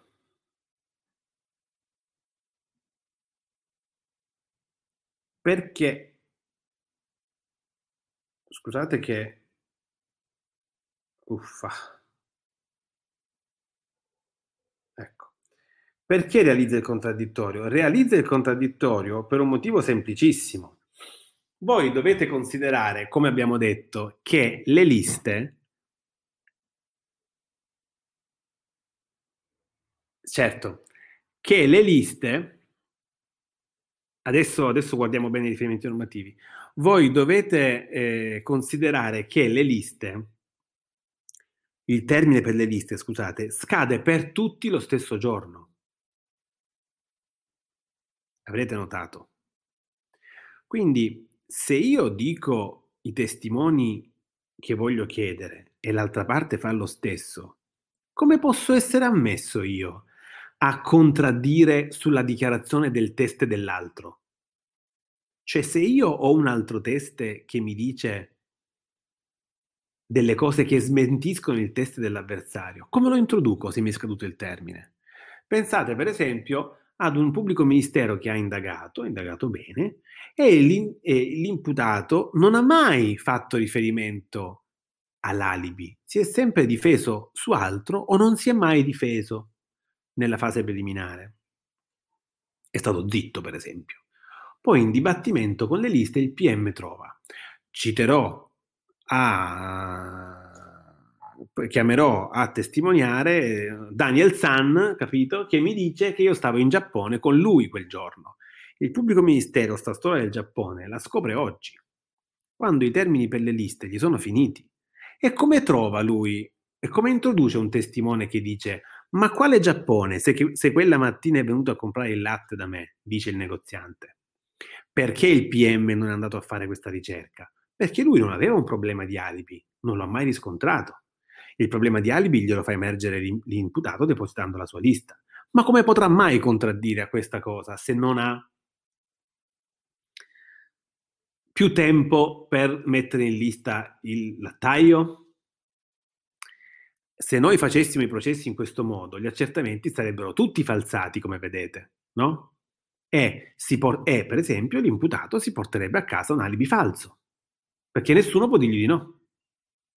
Nessuno può provare il contrario, perché i testi che, che possono dire che lui mente ci sono, ma io non li posso più sentire. Allora, qual è il ragionamento della legge? Il ragionamento della legge è a questo serve l'anticipazione delle prove, in modo che voi possiate chiedere le prove che volete, portandole a conoscenza delle altre parti per tempo, quindi sette giorni prima dell'udienza dibattimentale, in modo che gli altri, gli altri possano prepararsi sui testimoni che chiedete voi, ma possano anche introdurre altri testimoni che smentiscano i vostri. È il fuoco incrociato del, del contraddittorio. Quindi ciò che è abilitato a, a, non stare in lista, cioè la prova che può essere richiesta anche se non c'era nella, nell'altra lista, è la prova che si pone come contraria rispetto a quella stabil- inserita nella lista dell'altro. Questo riferimento lo vedete all'articolo 6, eh, 468, ultima, eh, comma 2, ultima frase, in cui dice in ogni caso il provvedimento non pregiudica la decisione... No, scusate, lo sto sbagliando completamente.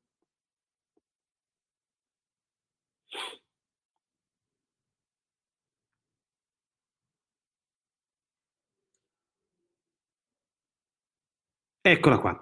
Comma 4, scusate. In relazione alle circostanze indicate nelle liste, ciascuna parte può chiedere la citazione a prova contraria dei testimoni, periti e consulenti tecnici non compresi nella propria lista, ovvero presentarli al dibattimento. Cioè se li porta a mano, hm? con la macchina. Questo è esattamente quello che vi avevo detto. No? Se io nella lista dell'imputato ho Daniel San che mi dice che stavo in Giappone, io posso portare in dibattimento il lattaio che dice che quella mattina, altro che Giappone, ho comprato il latte da lui. Allora, questo lattaio io lo posso portare direttamente in dibattimento e chiederne l'ammissione al giudice nel momento in cui faccio le richieste di prova. E perché sono abilitato io a chiedere al, al giudice una prova non inserita nella lista? Perché è una prova appunto contraria a quella che l'imputato ha indicato nella lista e si pone come una prova contraria. E io lo devo dimostrare, lo devo far vedere al giudice. Ok?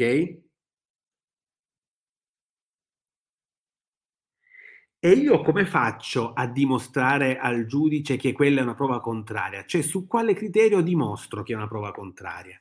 Il criterio per capire cos'è una prova con- contraria che mi permette di dimostrare al giudice che io quella prova la posso chiedere anche se non era nella mia lista perché è contraria rispetto a quella che c'è nella lista dell'altro, lo trovo nel 495,2.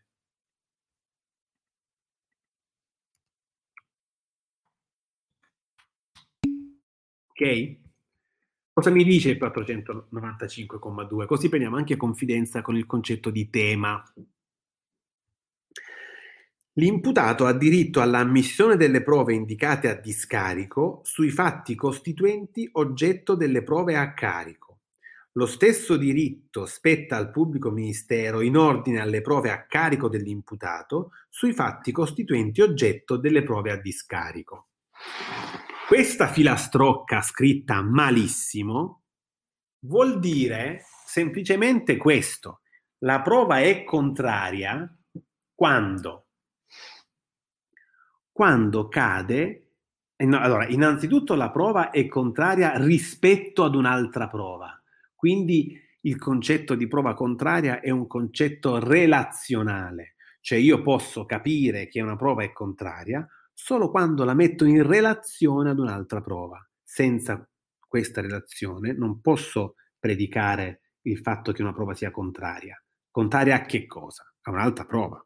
E che rapporto deve esserci tra queste due prove? Prove? Semplicemente il rapporto è questo. Le due prove devono insistere sullo stesso tema.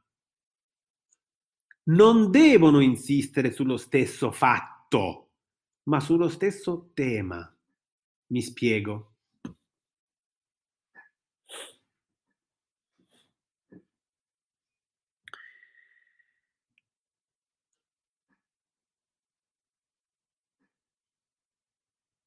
Ade- facciamo un esempio, mi, forse mi viene un po' complicato, ma facciamo un esempio.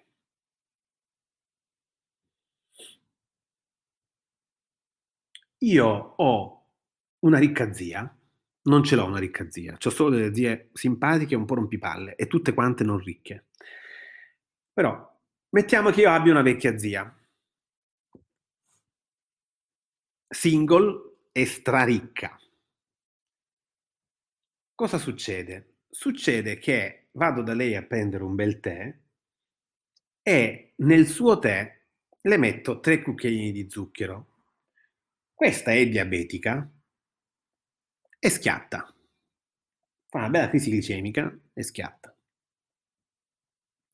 E io eredito, evidentemente. Allora diventa fondamentale capire se io conoscevo la sua malattia, perché se non conoscevo la sua malattia le ho messo quello zucchero perché cazzo ne so, però comunque è chiaro che non potevo essere, non potevo pensare di ammazzarla con due zollette di zucchero, no? Sapendo della sua malattia la cosa cambia, perché subentra una rappresentazione dell'evento morte. Allora io posso avere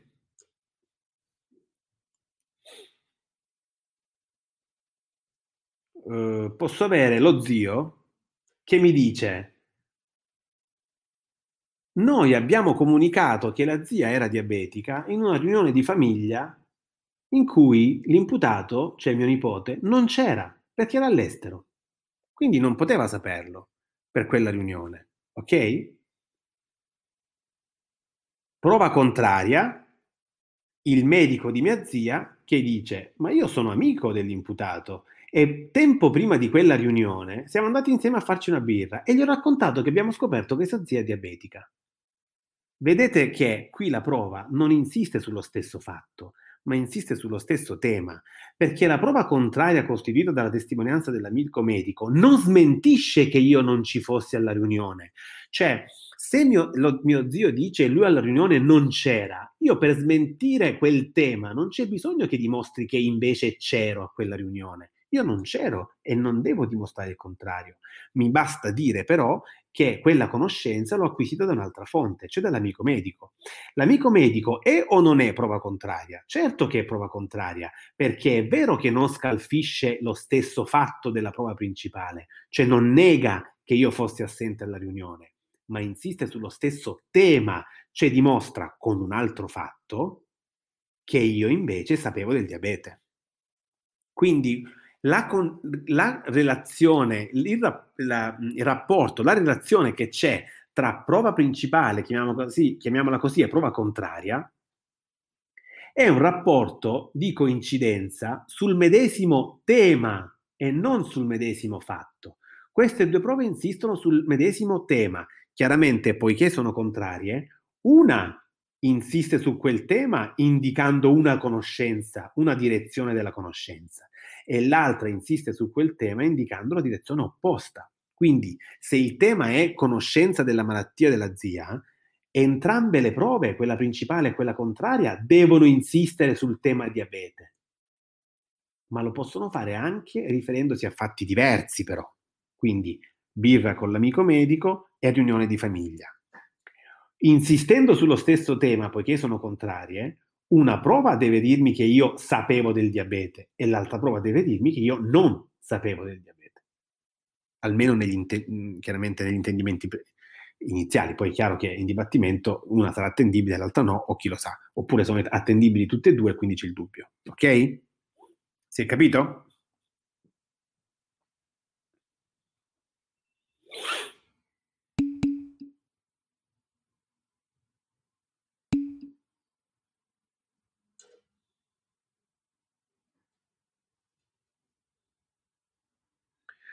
Sì, scusate un attimo che devo assistere 20 secondi mia figlia che sta facendo lezione online e si è incartata col computer.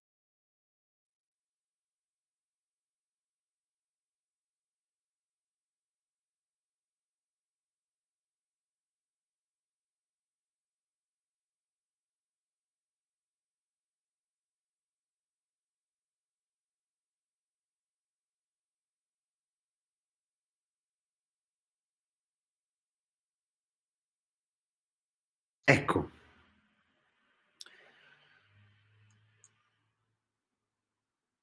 Certo, poi le prove contrarie, perché dice la vostra collega, ma hai ragione di ciò, io potrei smentire ad esempio l'amicizia che con il medico nel caso in questione. Certo, noi abbiamo fatto un esempio di, di, prove con, di due prove contrarie, ma non è mai così semplice, perché su questa dinamica si innestano prove su prove su prove su prove su prove e c'è la prova della riunione, che non c'era la riunione, poi c'è la prova del medico, poi come dice lei c'è una prova che dice ma questo non è amico del medico, ma cosa dite? Questo medico si inventa tutto, ma chi lo conosce?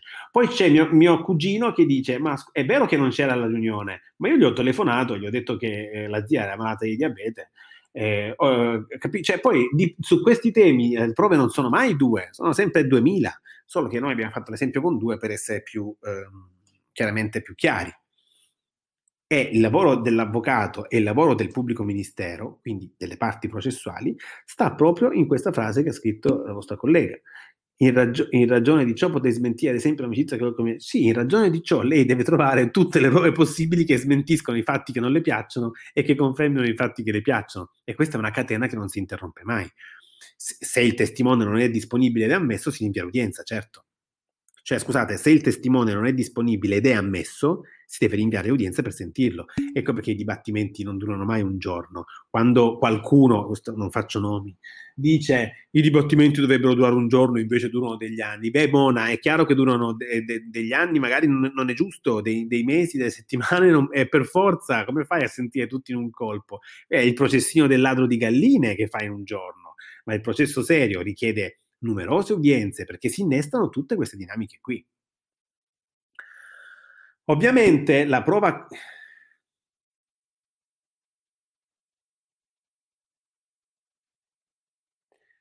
Allora, nel caso concreto viene fuori il nome del testimone. Chi è che lo chiama? No, cioè, allora, non lo chiamiamo per telefono, diciamo. Il testimone lo citiamo e lo cita la parte che ne chiede l'audizione. E chi chiederà l'audizione di questo testimone? La parte interessata a sentirlo.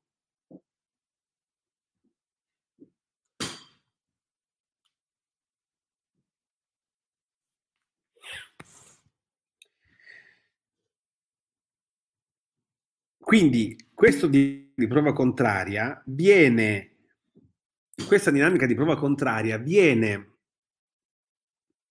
ehm, la possiamo apprezzare nelle due direzioni. Ecco perché c'è quella filastrocca nel 495. No? La prova contraria è la prova indicata a discarico su fatti costituenti oggetto delle prove a carico e quindi è prova contraria dell'imputato che chiede un fatto a discarico su un fatto a carico. Lo stesso diritto, eh, la, invece l'altra faccia della medaglia è la prova a carico su fatti costituenti oggetto di prove a discarico. Quindi prova d'accusa su, fa- su prova di innocenza, prova di innocenza su prova d'accusa. Questa prova contraria va definita nelle vostre menti perché la prova contraria è ammissibile, è anzi richiedibile e ammissibile, anche se non è nella lista, perché chiaramente non può essere nella lista, perché io mi si è manifestata l'esigenza della prova contraria proprio vedendo la lista dell'altro. E quindi io quando arrivo in dibattimento cosa devo chiedere? Eh, devo chiedere, facendo ordine, i testimoni che ho indicato nella lista, le fonti che ho indicato nella lista. Poi devo chiedere le fonti contrarie a quelle indicate nella lista del pubblico ministero o dell'imputato o delle altre parti. Quindi, uno, chiedo le prove che sono nella mia lista. Due, chiedo le prove contrarie a quelle della lista degli altri, che mi, mi saranno ammesse anche se non sono nella mia lista, chiaramente, 468,4. 3. Chiederò le prove che non sono né uno né due, ma sono le prove che non ho potuto inserire nella lista, come abbiamo detto prima, perché la mia conoscenza di queste prove è sopraggiunta alla scadenza del termine per il deposito della lista. Ricevo una telefonata di un testimone anonimo che mi dice io adesso sono pronto a testimoniare, non ho detto niente prima, ma nessuno mi ha chiesto niente, nessuno se ne è accorto. Io ho visto l'imputato mentre picchiava la sua compagna dalla finestra. Io passavo per strada e l'ho visto. Poi sono andato a casa, nessuno mi ha più cagato perché nessuno sapeva che io ci fossi. Ma adesso che ho visto sui giornali ho capito qual è il fatto. Io l'ho visto e ve lo racconto. Questo testimone telefona al PM o si fa sentire dal PM e si identifica al PM dopo che è scaduto il termine per la lista. Eh, se lui dimostra che la conoscenza è sopravvenuta, chiaramente ne può chiedere l'ammissione e dovrà ottenerla perché il codice lo prevede. Ok? Quindi queste tre canali portano alla richiesta di prova, che vedremo, e tutti quanti sono legati al problema della lista, che è quello strumento che si usa a per evitare la prova a sorpresa e quindi far funzionare il contraddittorio, B per permettere alle altre parti di chiedere prove contrarie. Ok?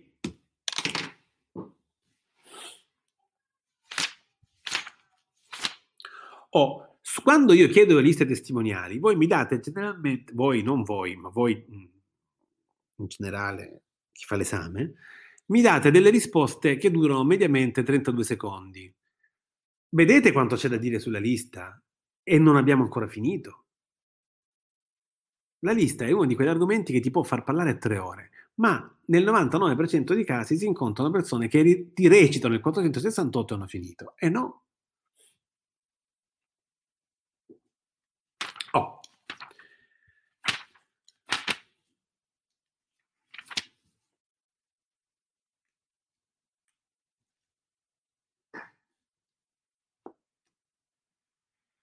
Ci sono dubbi?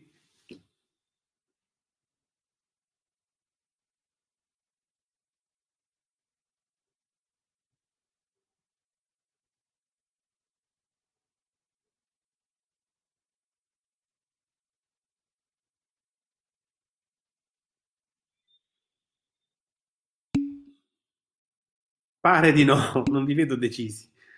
Per ora chiaro, va bene. Comunque, chiaramente, quando vi sorgeranno dei dubbi, cosa legittima, ovviamente, più che normale, ditemi di, cioè, se quando staremo parlando di Cassazione vi viene in mente una domanda sulle liste, fatemela lo stesso, capito? Quindi voi, quando vi viene un dubbio, chiedetelo. È chiaro che non vi viene adesso che è tutto fresco, ma magari vi viene nelle prossime ore, nei prossimi giorni. Ultima cosa di cui dobbiamo occuparci della lista. Difficile. E ho deciso, al contrario di quello che ho detto prima, che la facciamo adesso, così me la tolgo davanti. Dovete sapere che io cambio idea alla velocità della luce, quindi è tutto normale. Come vi ho detto, queste fonti sono tutte fonti dichiarative che vanno inserite nella lista, ma ce n'è una che dichiarativa non è. Sono Madonna gatto, ma che c'hai oggi? Sei insopportabile, te ne vai. Questa prova non dichiarativa sono i verbali provenienti da altri procedimenti. Verbali di prove provenienti da altri procedimenti. Come vedremo, è possibile che nel procedimento A vengano acquisiti i verbali di prove formate nel procedimento B, questo può accadere soltanto ad alcune condizioni, rigorosissime condizioni, che troverete nel 238 codice procedura penale che faremo un giorno. Perché questo verbale sta nella lista, che è un documento e non è una prova dichiarativa? Perché come avete notato la lista non si riferisce a tutte le prove, la lista si riferisce soltanto ad alcune prove, quella che dice lei, citazioni di testi, di testi citazioni di consulenti, citazioni di periti, citazioni di imputati in procedimenti connessi.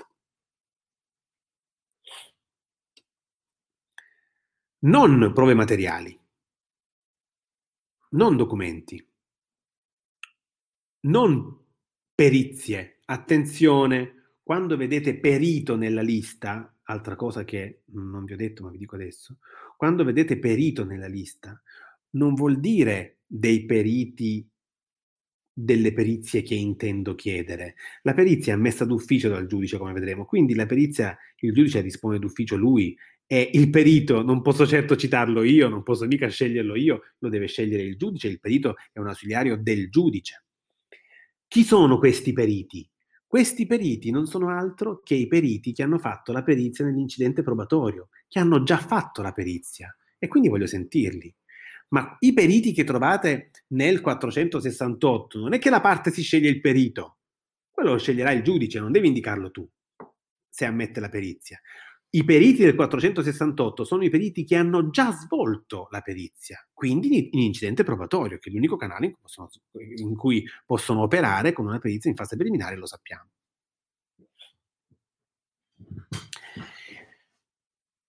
Perché quindi tra queste prove, che non sono tutte quelle possibili, e sono tutte prove dichiarative, cioè di persone che parlano, perché tra tutte queste prove figurano i verbali di procedimenti di altri, di, di, di verbali di prove di altri procedimenti? Perché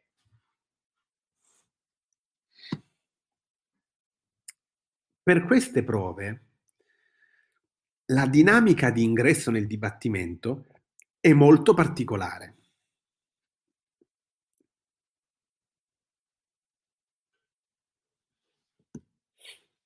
Limitiamoci a questo, poi scopriremo perché.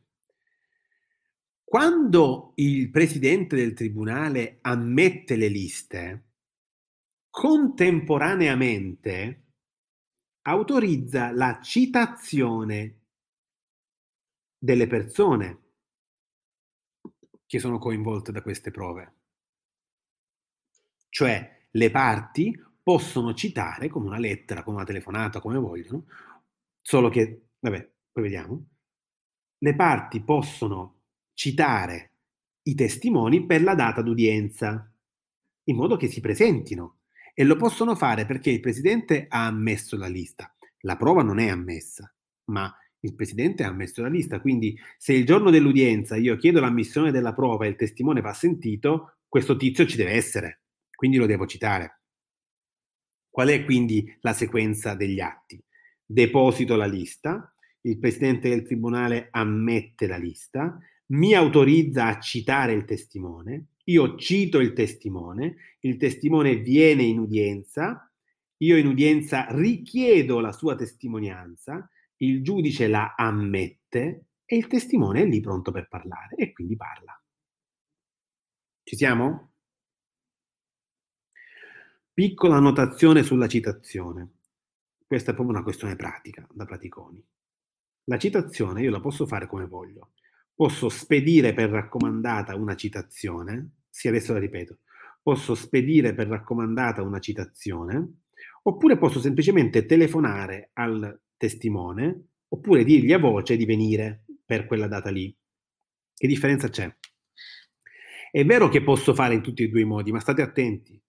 Se io l'ho citato con raccomandata e lui non si presenta, io posso richiederne l'accompagnamento coattivo con i carabinieri, con le forze dell'ordine. Se invece gli ho telefonato e gliel'ho detto a voce, lui non si presenta, io non posso richiedere il suo accompagnamento coattivo. Quindi le citazioni vanno fatte tutte per lettera raccomandata, anche agli amici, anche alle gente di cui ti fidi, anche a quelli che ti assicurano che vengono. Gliela devi fare la citazione, c'è poco da fare. La sequenza è la, è la seguente, la ripeto. Io deposito la lista, il presidente, io parte, deposito la lista, il presidente ammette la lista, il presidente mi autorizza a citare le persone indicate nella lista, io cito le persone indicate nella lista, queste persone vengono in udienza nella data prevista, io in udienza chiedo la prova che si riferisce a queste persone, quindi la consulenza, la testimonianza, quello che è, il giudice ammette questa prova e il testimone è pronto lì per parlare quindi parla.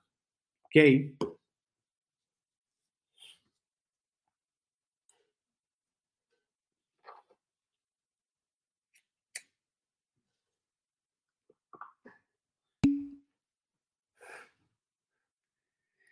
I verbali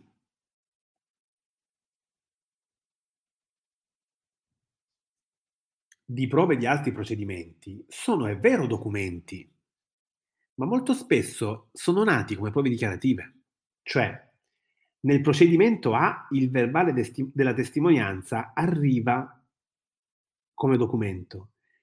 Questa testimonianza si è svolta nel procedimento B, ma nel procedimento B era una prova dichiarativa, non era un documento. Quindi, in sostanza, quello che nel, nel processo A è una prova, un, una prova documentale è stata una prova dichiarativa nel procedimento B. Quindi nel procedimento A arriva una prova documentale che verbalizza una audizione, una prova dichiarativa.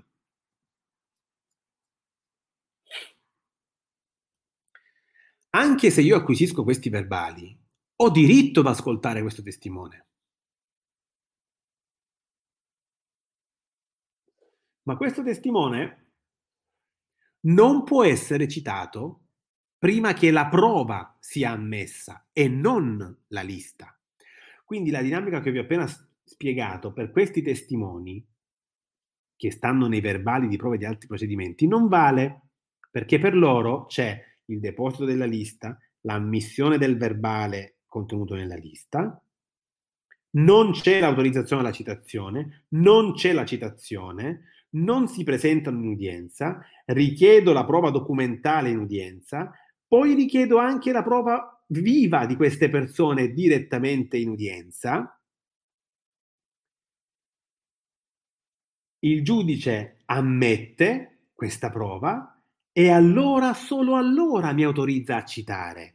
Quindi ci sarà un rinvio e verrà sentito questo testimone. Perché questa cosa? Perché sono testimoni che vanno ammessi su un parametro molto rigoroso spesso ed è il parametro del 190 bis che noi vedremo molto bene.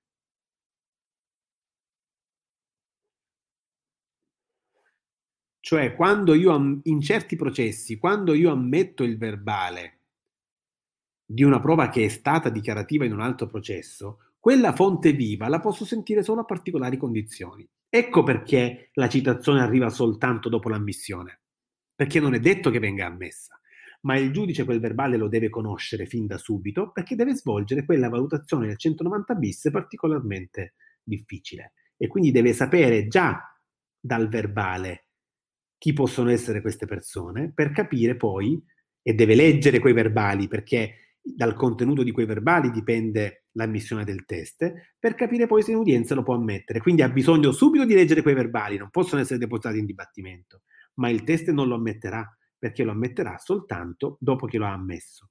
E questa cosa eh, ricordatevela perché fra, penso, giovedì o domani, forse domani, vedremo la, la fase dell'ammissione e sarà tutto più chiaro e dovremo riprendere questa dinamica.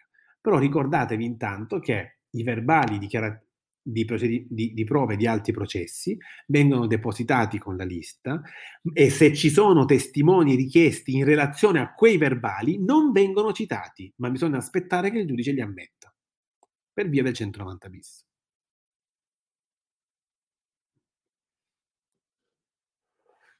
Questa cosa poi la ridiciamo domani guardandola dal profilo del, dell'ammissione, così l'abbiamo detta due volte e forse eh, risulterà più chiara perché non è proprio agevole.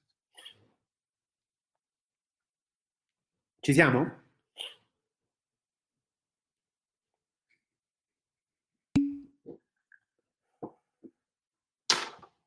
Sì.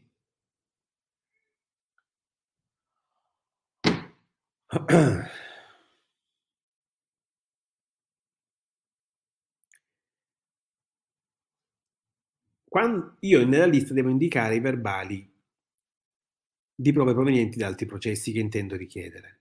Se questi verbali si riferiscono a testimoni, i testimoni non vengono citati subito, dopo l'ammissione della lista come accade per gli altri, ma devono essere citati solo dopo che il giudice ha ammesso queste persone a testimoniare. Perché quando vengono acquisiti i verbali delle loro pregresse testimonianze, solo a certe condizioni in alcuni processi particolari possono essere sentiti. Quindi io quando indico i verbali nella mia lista, il giudice, il presidente del tribunale ammette la lista con i verbali indicati, non autorizza la citazione del testimone e prende cognizione dei verbali subito, perché quella conoscenza dei verbali che avrà depositata la lista è funzionale ad ammettere poi il testimone che si riferisce a quella prova. E lo potrà ammettere solo in dibattimento, ma potrà farlo solo se conosce i verbali. Perché bisognerà valutare su che circostanze deve riferire. E quindi devo capire su che circostanze ha riferito e su che circostanze è chiamato a riferire. Per far questo devo conoscere il verbale. Quindi il verbale me lo devi dare subito con la lista, me lo devi indicare subito. Poi dopo io ammetterò il testimone se me lo chiederai in dibattimento e solo allora lo potrai citare. Perché se tu mi depositi quel verbale e mi chiedi quella testimonianza, non è detto che io lo faccia testimoniare, può essere che acquisisca solo il verbale. E quindi non ti autorizzo a citarlo subito, aspetteremo il dibattimento. Ma nel frattempo devo conoscere quei verbali, perché quando capirò, per capire se ammettere o meno quel test, mi servirà di sapere che cosa ha dichiarato nell'altro processo.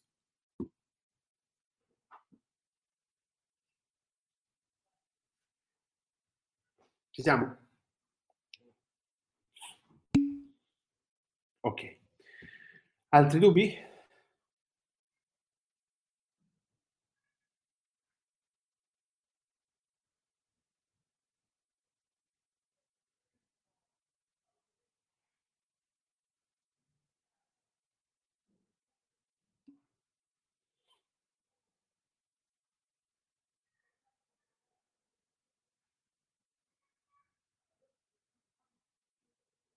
Ok, allora facciamo noi altri 10 minuti di pausa e poi ricominciamo con l'udienza dibattimentale.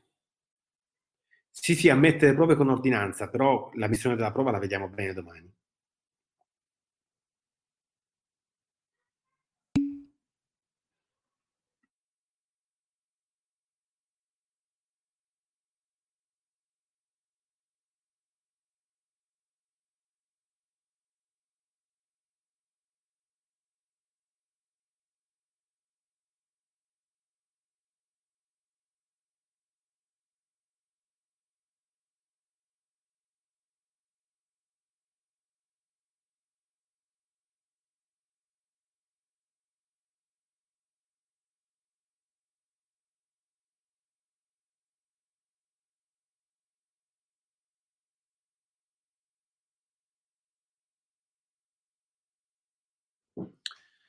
Eccoci. Sì, allora vediamo questa domanda. Eh, sì, avevo fatto un volo d'angelo su quelle prove dichiarative, tra le prove che non possono essere, che non devono essere elencate nella lista, ci sono gli esami delle parti. Le parti possono essere esaminate, quindi possono parlare. Non c'è soltanto l'esame dell'imputato che abbiamo visto, eh, e che vedremo chiaramente, ma c'è anche l'esame di tutte le parti. Parte civile, persona civile, responsabile, eh, sì, parte civile, responsabile civile, per, ehm, civilmente obbligato per la pena pecuniaria, tutte queste parti possono essere sentite. Queste parti però vengono tutte, vengono sentite sulla base del consenso, cioè se lo chiedono o se accettano di essere sentite.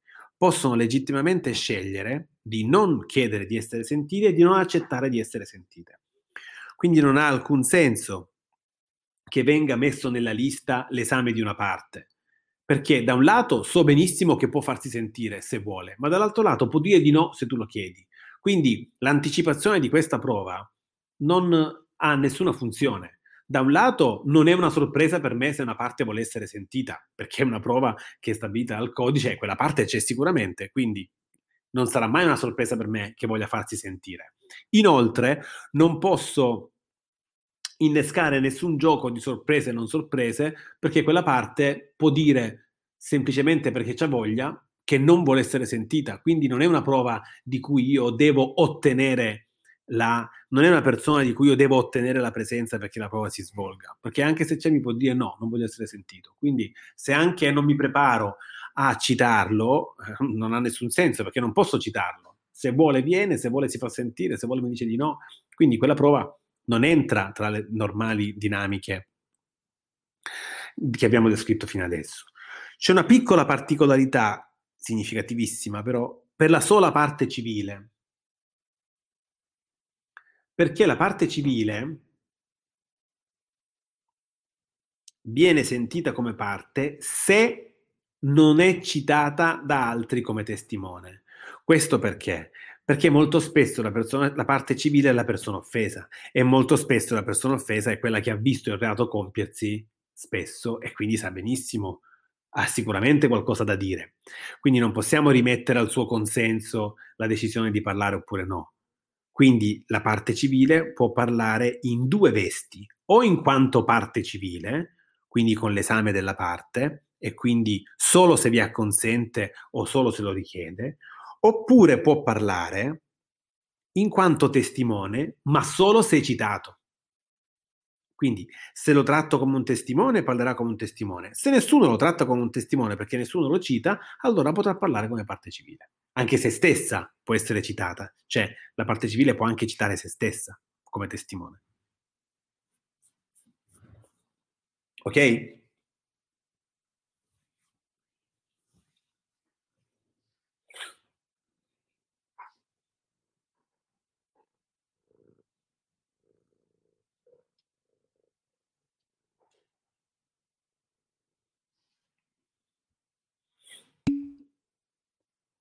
No, certamente no. L'imputato non deve essere mai, mai inserito in lista. È, è proprio, non è contemplato dalla norma, non ha alcun senso. Le, la richiesta dell'esame dell'imputato si può fare in dibattimento. La può fare sia il PM che l'imputato stesso. Niente, questo gatto oggi vuole stare qui. Allora, ok, allora dopo che abbiamo visto quali sono questi adempimenti preliminari che come vedete hanno la loro bella dose di difficoltà, finalmente siamo pronti per quest'udienza preliminare.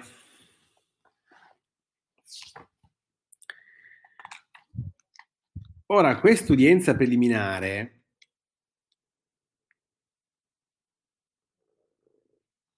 Scusate, udienza preliminare, cosa sto dicendo? Questa ehm, udienza dibattimentale alla quale siamo arrivati dopo gli atti preliminari al dibattimento vede un momento di atti introduttivi, che sono degli atti introduttivi che vengono svolti prima che il dibattimento venga aperto. Quindi c'è un momento in cui l'udienza si sta tenendo, l'udienza è incardinata, si sta celebrando l'udienza, ma ancora il dibattimento non è aperto. E questo quando accade?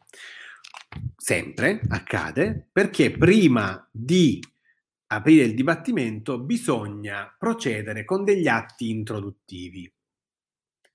Gli atti introduttivi sono sostanzialmente tre e vanno in ordine.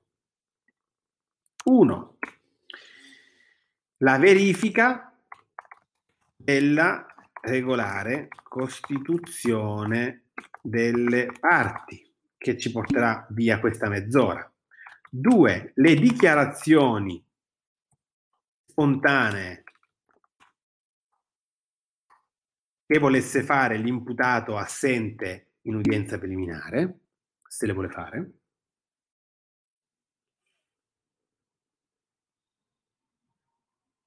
E se era assente per errori nel, nella conoscenza del procedimento, può anche chiedere fuori termine patteggiamento abbreviato.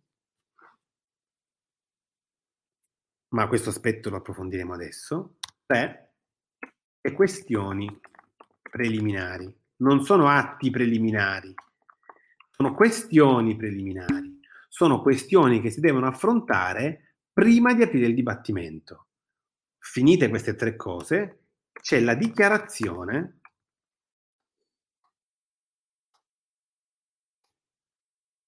arco, dichiarazione di apertura, niente, non so scrivere, del dibattimento, che si fa con la lettura dell'imputazione.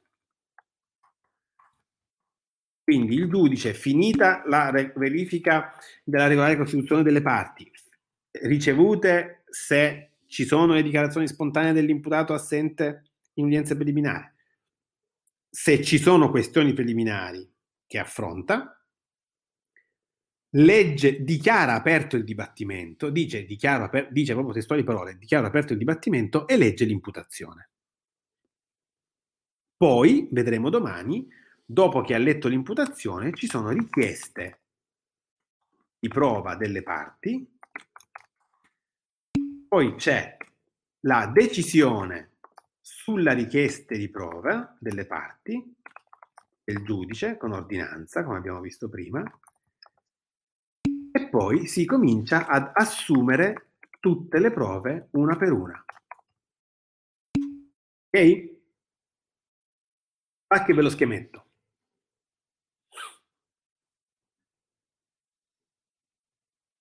Questa è la scansione temporale.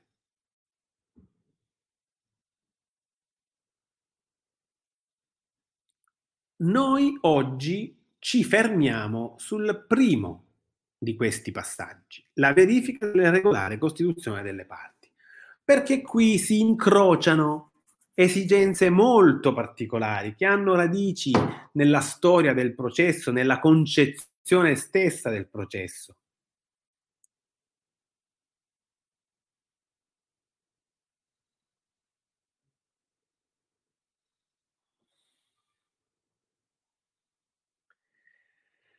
Ok? Perché? Perché quando il giudice verifica la regolare costituzione delle parti, deve verificare che anche la costituzione dell'imputato sia regolare. E quindi deve verificare tutta una serie di circostanze che lo portino in sostanza a capire una cosa. Se l'imputato non c'è, non c'è perché ha deciso così o perché c'è stato qualcosa di strano nelle comunicazioni dell'udienza. Perché? Perché l'imputato ha un diritto nello Stato italiano sacrosanto, discendente dalla difesa, che trova,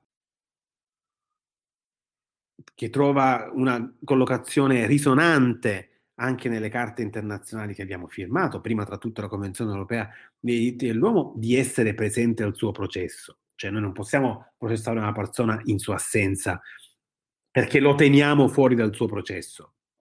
Ciascuno di noi ha diritto sacrosanto, e forse il primo diritto che la difesa impone, di assistere al proprio processo. Quindi io giudice devo verificare che questa persona sia stata messa nelle condizioni di assistere al proprio processo, perché è un diritto fondamentale. Ma attenzione, in Italia l'imputato ha diritto anche a non assistere al proprio processo. In sostanza ha diritto di fare quel cazzo che gli va. Diritto che non c'è in altri paesi, per esempio non c'è in America, che è la culla dell'accusatorio come lo abbiamo recepito noi, perché anzi addirittura ti arrestano, poi se, se puoi pagare la cauzione te ne vai e fai quello che vuoi. Però l'imputato nell'udienza deve essere presente, deve essere presente, deve. In Italia no. E per il tipo di incrostazioni inquisitorie che ancora sopravvivono in Italia, di mentalità, di applicazione, di dinamiche concrete, è molto opportuno e vitale che ci sia il diritto dell'imputato a non presenziare al suo processo. Del resto, se il processo è quell'attività invasiva, quell'attività che comunque tocca esso stesso, cioè non la prospettiva della punizione, ma il processo stesso, tocca la vita dell'imputato nelle sue posizioni giuridiche soggettive, che possono andare dai diritti che il processo può comprimere alla stessa reputazione, alle stesse scelte di autodeterminazione, alla strategia difensiva.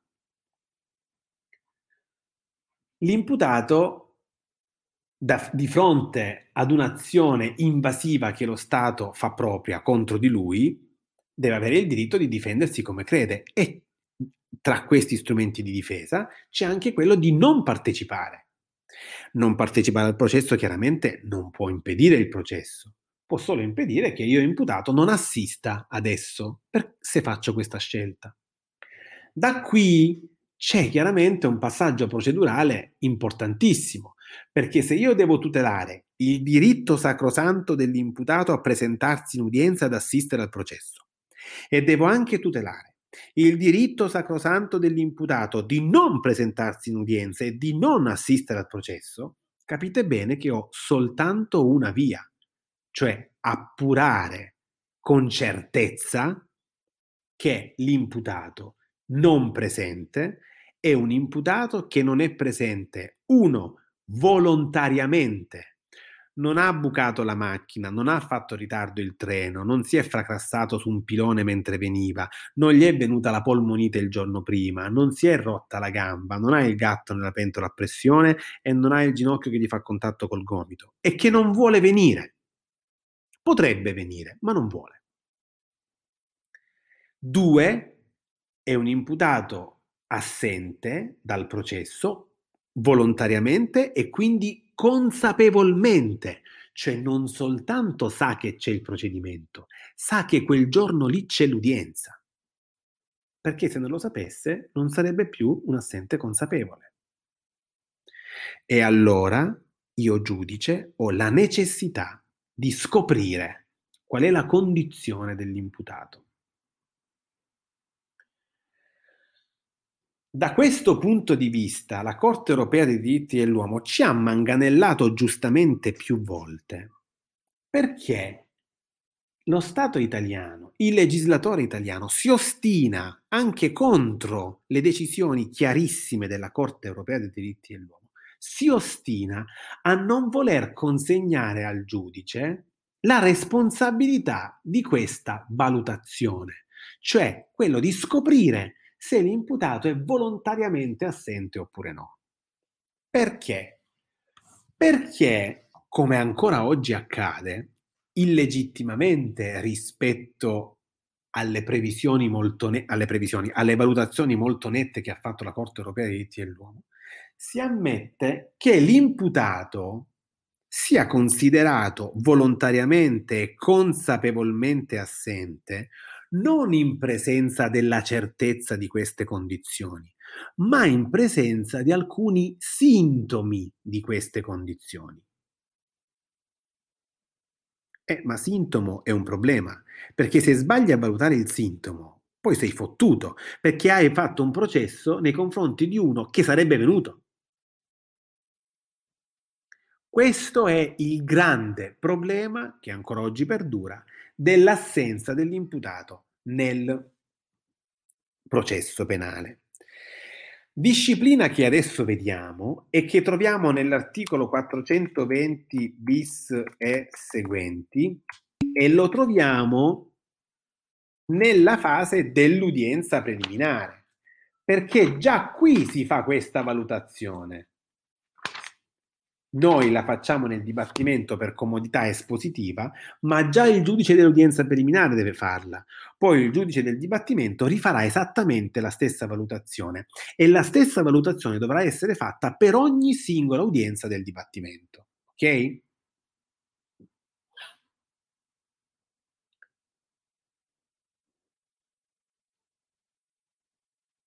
Cominciamo con i dati certi. Il giudice, se vede che l'imputato è presente, lo saluta e si toglie da ogni impaccio, perché è lì, siamo a posto. Ha scelto di venire. Il problema sorge quando il giudice l'imputato non lo vede, perché deve capire, ma non c'è perché ha scelto di non esserci pur sapendo dell'udienza o non c'è perché pur sapendo dell'udienza ha avuto un ostacolo insormontabile e non è riuscito a venire oppure perché non sapeva bene dell'udienza. Queste cose il giudice deve scoprire. Partiamo dalle cose semplici. Quando l'imputato ha espressamente rinunciato ad assistere al processo, il giudice sa benissimo che è volontariamente assente, perché l'imputato mi ha detto con una lettera o, consegnata al difensore, oppure eh, lo ha detto nell'udienza precedente, con una dichiarazione personale, ha detto io so del procedimento, rinuncio ad assistere, voglio rinunciare ad assistere. Lo ha dichiarato lui. Avendolo dichiarato, ogni volta che non lo, ve- che non lo vedo, ne dichiaro l'assenza e proseguo. E lui sarà rappresentato dal suo difensore e si agirà e si procederà, scusate, in assenza dell'imputato. Parentesi.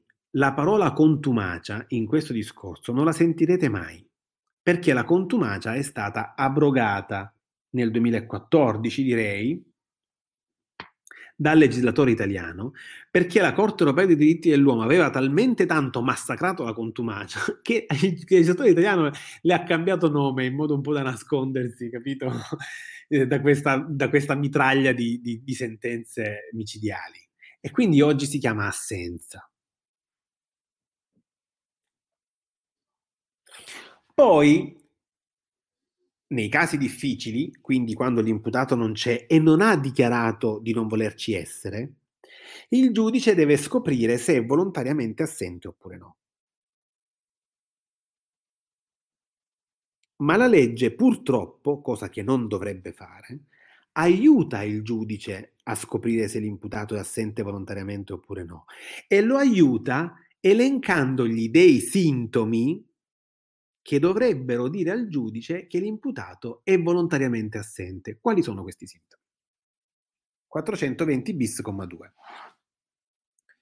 Il giudice procede in assenza dell'imputato se nel corso, nel corso del procedimento, quindi anche tre anni fa, abbia dichiarato eletto domicilio, quindi ha detto per questo procedimento eleggo domicilio presso il difensore oppure dichiaro che il mio domicilio è via tot numero tot per ricevere le notifiche, oppure sia stato arrestato, oppure fermato o sottoposto a misura cautelare, o abbia nominato un difensore di fiducia,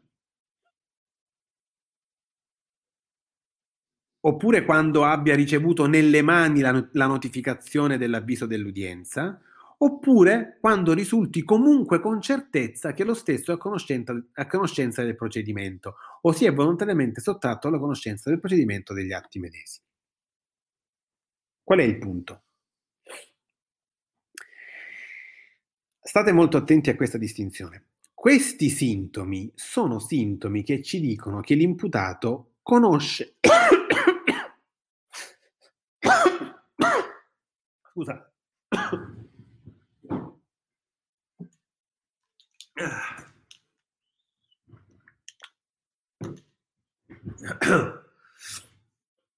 Questi sintomi ci dicono chiaramente che l'imputato conosce del procedimento, non che conosce dell'udienza.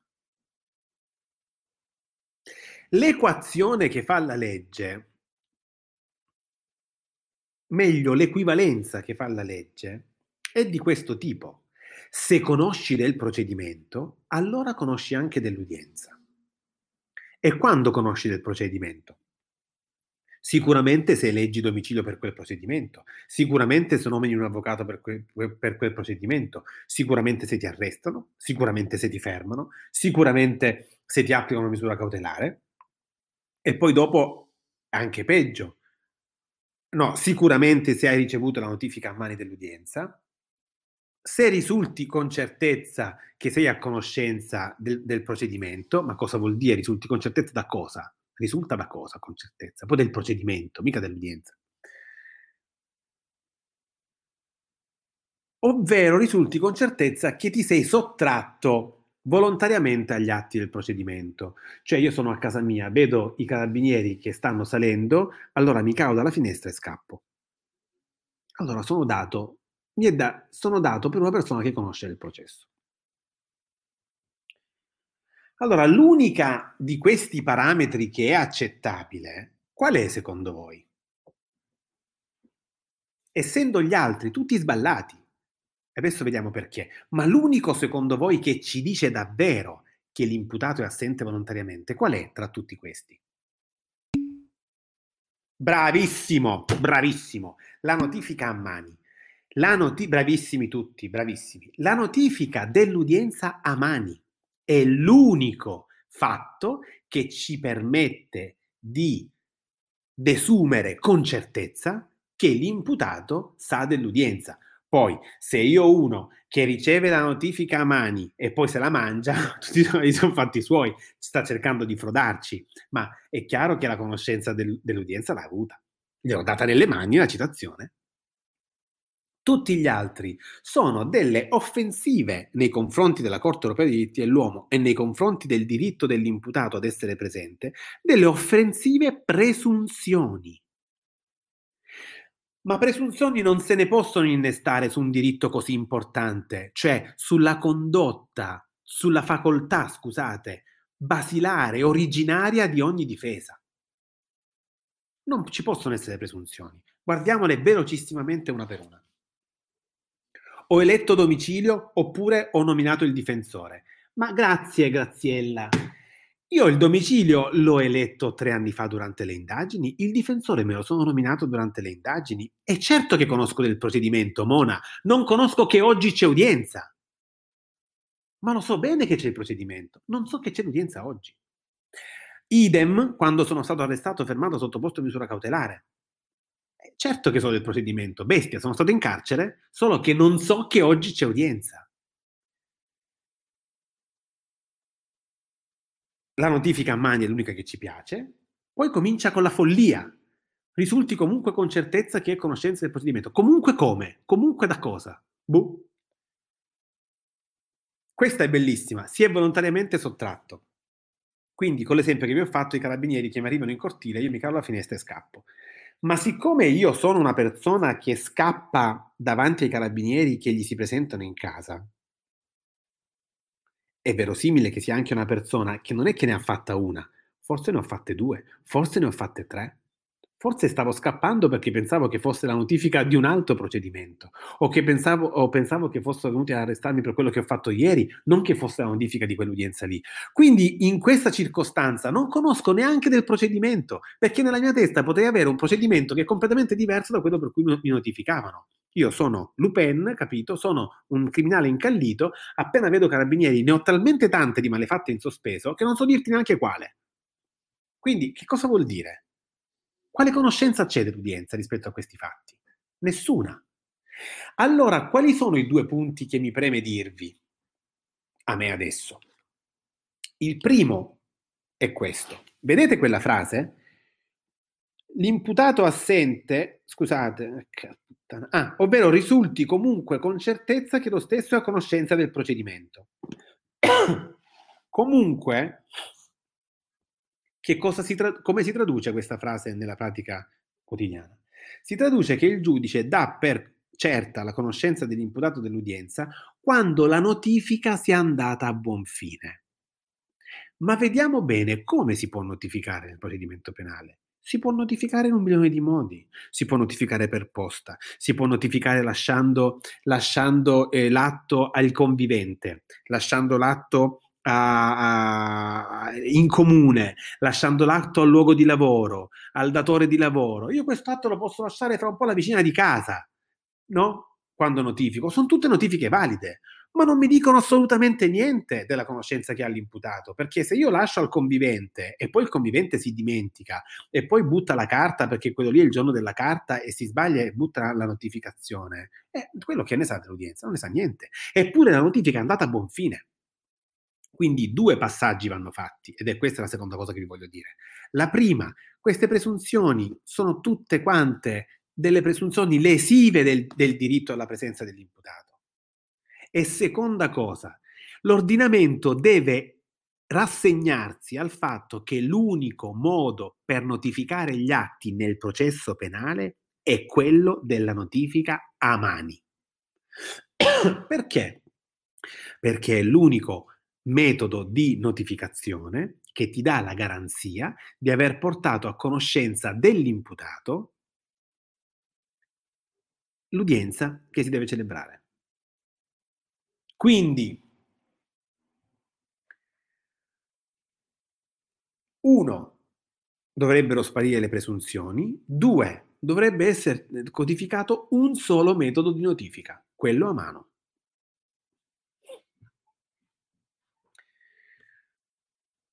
Vediamo che succede.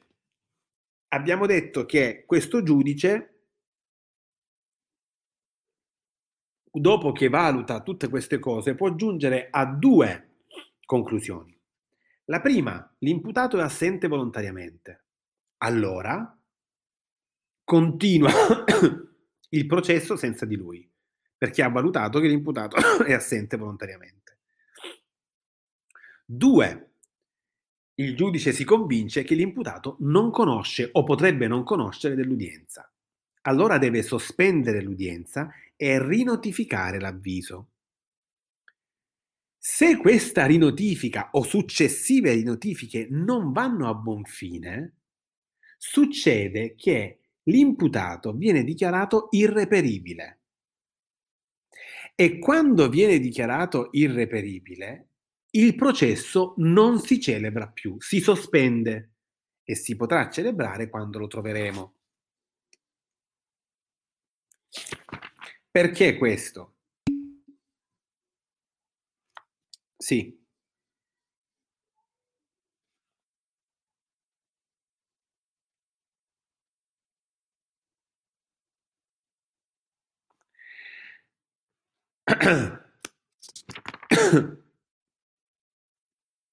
Arrivo, eh? Quando Sì, allora quando il giudice fa questa valutazione, se vede che l'imputato, secondo queste valutazioni comunque un po' farlocche, è presente, scusate, è assente volontariamente, allora continua il processo e lo continua in sua assenza. Se invece valuta che lui non conosce dell'udienza, allora rinotifica l'avviso. Ma se questa e successive rinotifiche non vanno a buon fine, che cosa accadrà del nostro processo? Del nostro processo accadrà che verrà sospeso perché non si celebra un processo nei confronti di una persona che non si sa dove sia, perché butteremmo soltanto tempo e risorse, secondo il legislatore. Quindi io condanno una persona non, di cui non eseguivo mai la pena perché non ho idea di dove sia. Allora, per evitare questo aggravio del sistema, il processo si sospende e potrà riprendere quando troveremo questa persona. Ultimissima cosa, che può succedere quando si procede in assenza dell'imputato, perché si dà per presupposto che egli conoscesse del procedimento, ma invece poi si scopre che lui non sapeva del procedimento. C'è un rimedio successivo ed è un rimedio che ci è stato imposto dalla Corte europea dei diritti dell'uomo. Lo trovate nell'articolo 629 bis del codice di procedura penale e si chiama rescissione del giudicato. Io ho valutato che l'imputato fosse, presente, fosse assente senza, eh, volontariamente, ho proseguito il processo invece di sospenderlo o di rinnovare l'avviso e ho emesso una sentenza definitiva. Dopo il giudicato, condanna, assoluzione come volete, dopo il giudicato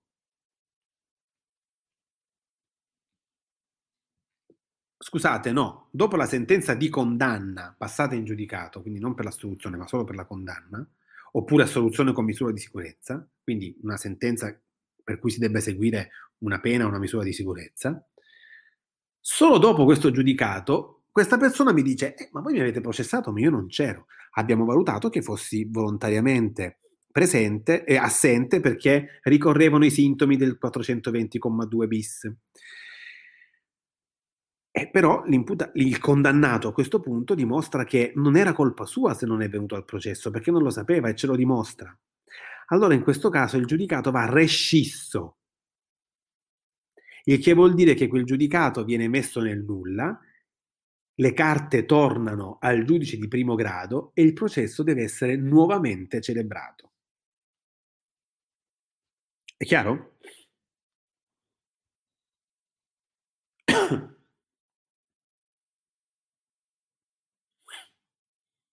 È un rimedio successivo.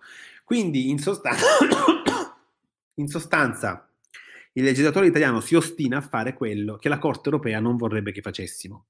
Cioè invece di assicurarci che l'imputato sia assente per volontà sua all'inizio del processo, quindi togliendo quei sintomi assurdi e imponendo la notifica a mani, che ci garantirebbe questa cosa, questa conoscenza, noi proseguiamo supponendo che sulla base di quei sintomi. Se poi vediamo che ci siamo sbagliati, allora rifacciamo il processo. Praticamente due fatiche, invece di una. Dici perché? Non so perché. Io non lo so perché. Non mi chiedete cose che non posso sapere. Non lo so. È chiaro?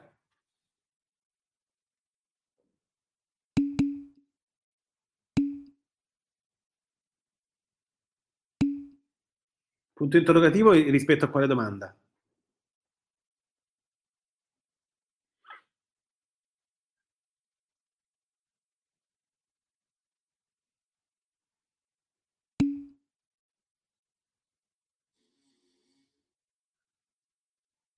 Sì, quello che lei ha detto è perfetto. Chiaramente all'esame non mi dica che è una pezza, cioè me lo può anche dire che è una pezza, però poi dopo mi deve dire tutto in termini tecnici. Però il concetto è perfetto. Il, possiamo cambiarlo? Sì, lo so, sto scherzando. Eh, sì, ce la stiamo un po' ridendo. No, no, eh, le sto dicendo che in realtà è perfetto. Possiamo dire, parafrasandola, che il 629 bis è un rimedio successivo che il sistema elabora a tutela della persona che si vede condannare da assente. Esattamente così. La domanda è, ma perché non evitare il rimedio successivo assicurandosi la certezza all'inizio? Questo è. È quello che dovremmo fare. Però è esattamente come dice lei. È una pezza che il sistema elabora tutela, una, perché sarà sempre una pezza, perché il processo fatto due volte è sempre una pezza. Il processo è, è, un, è un, evento unico e irripetibile. Farlo due volte è un casino, ragazzi, non avete idea di quello che vuol dire. I testimoni che parlano due volte. E... L'imputato viene dichiarato irreperibile quando? Quando io provo a notificargli l'avviso, ma non ci riesco. Non lo trovo. Non so dove abita, non so dove lavora, non trovo un convivente, non trovo un domicilio. Vado al suo domicilio e non c'è nessuno. Vado al suo lavoro e non sanno dov'è. A questo punto non posso continuare perché questo non c'è. Generalmente l'irreperibile ha espatriato, ecco, questa è la verità vera.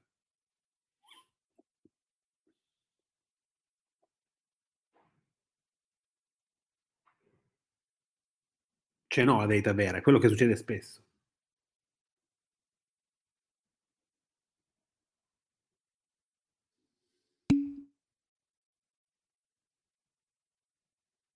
Ci siamo? Altre domande?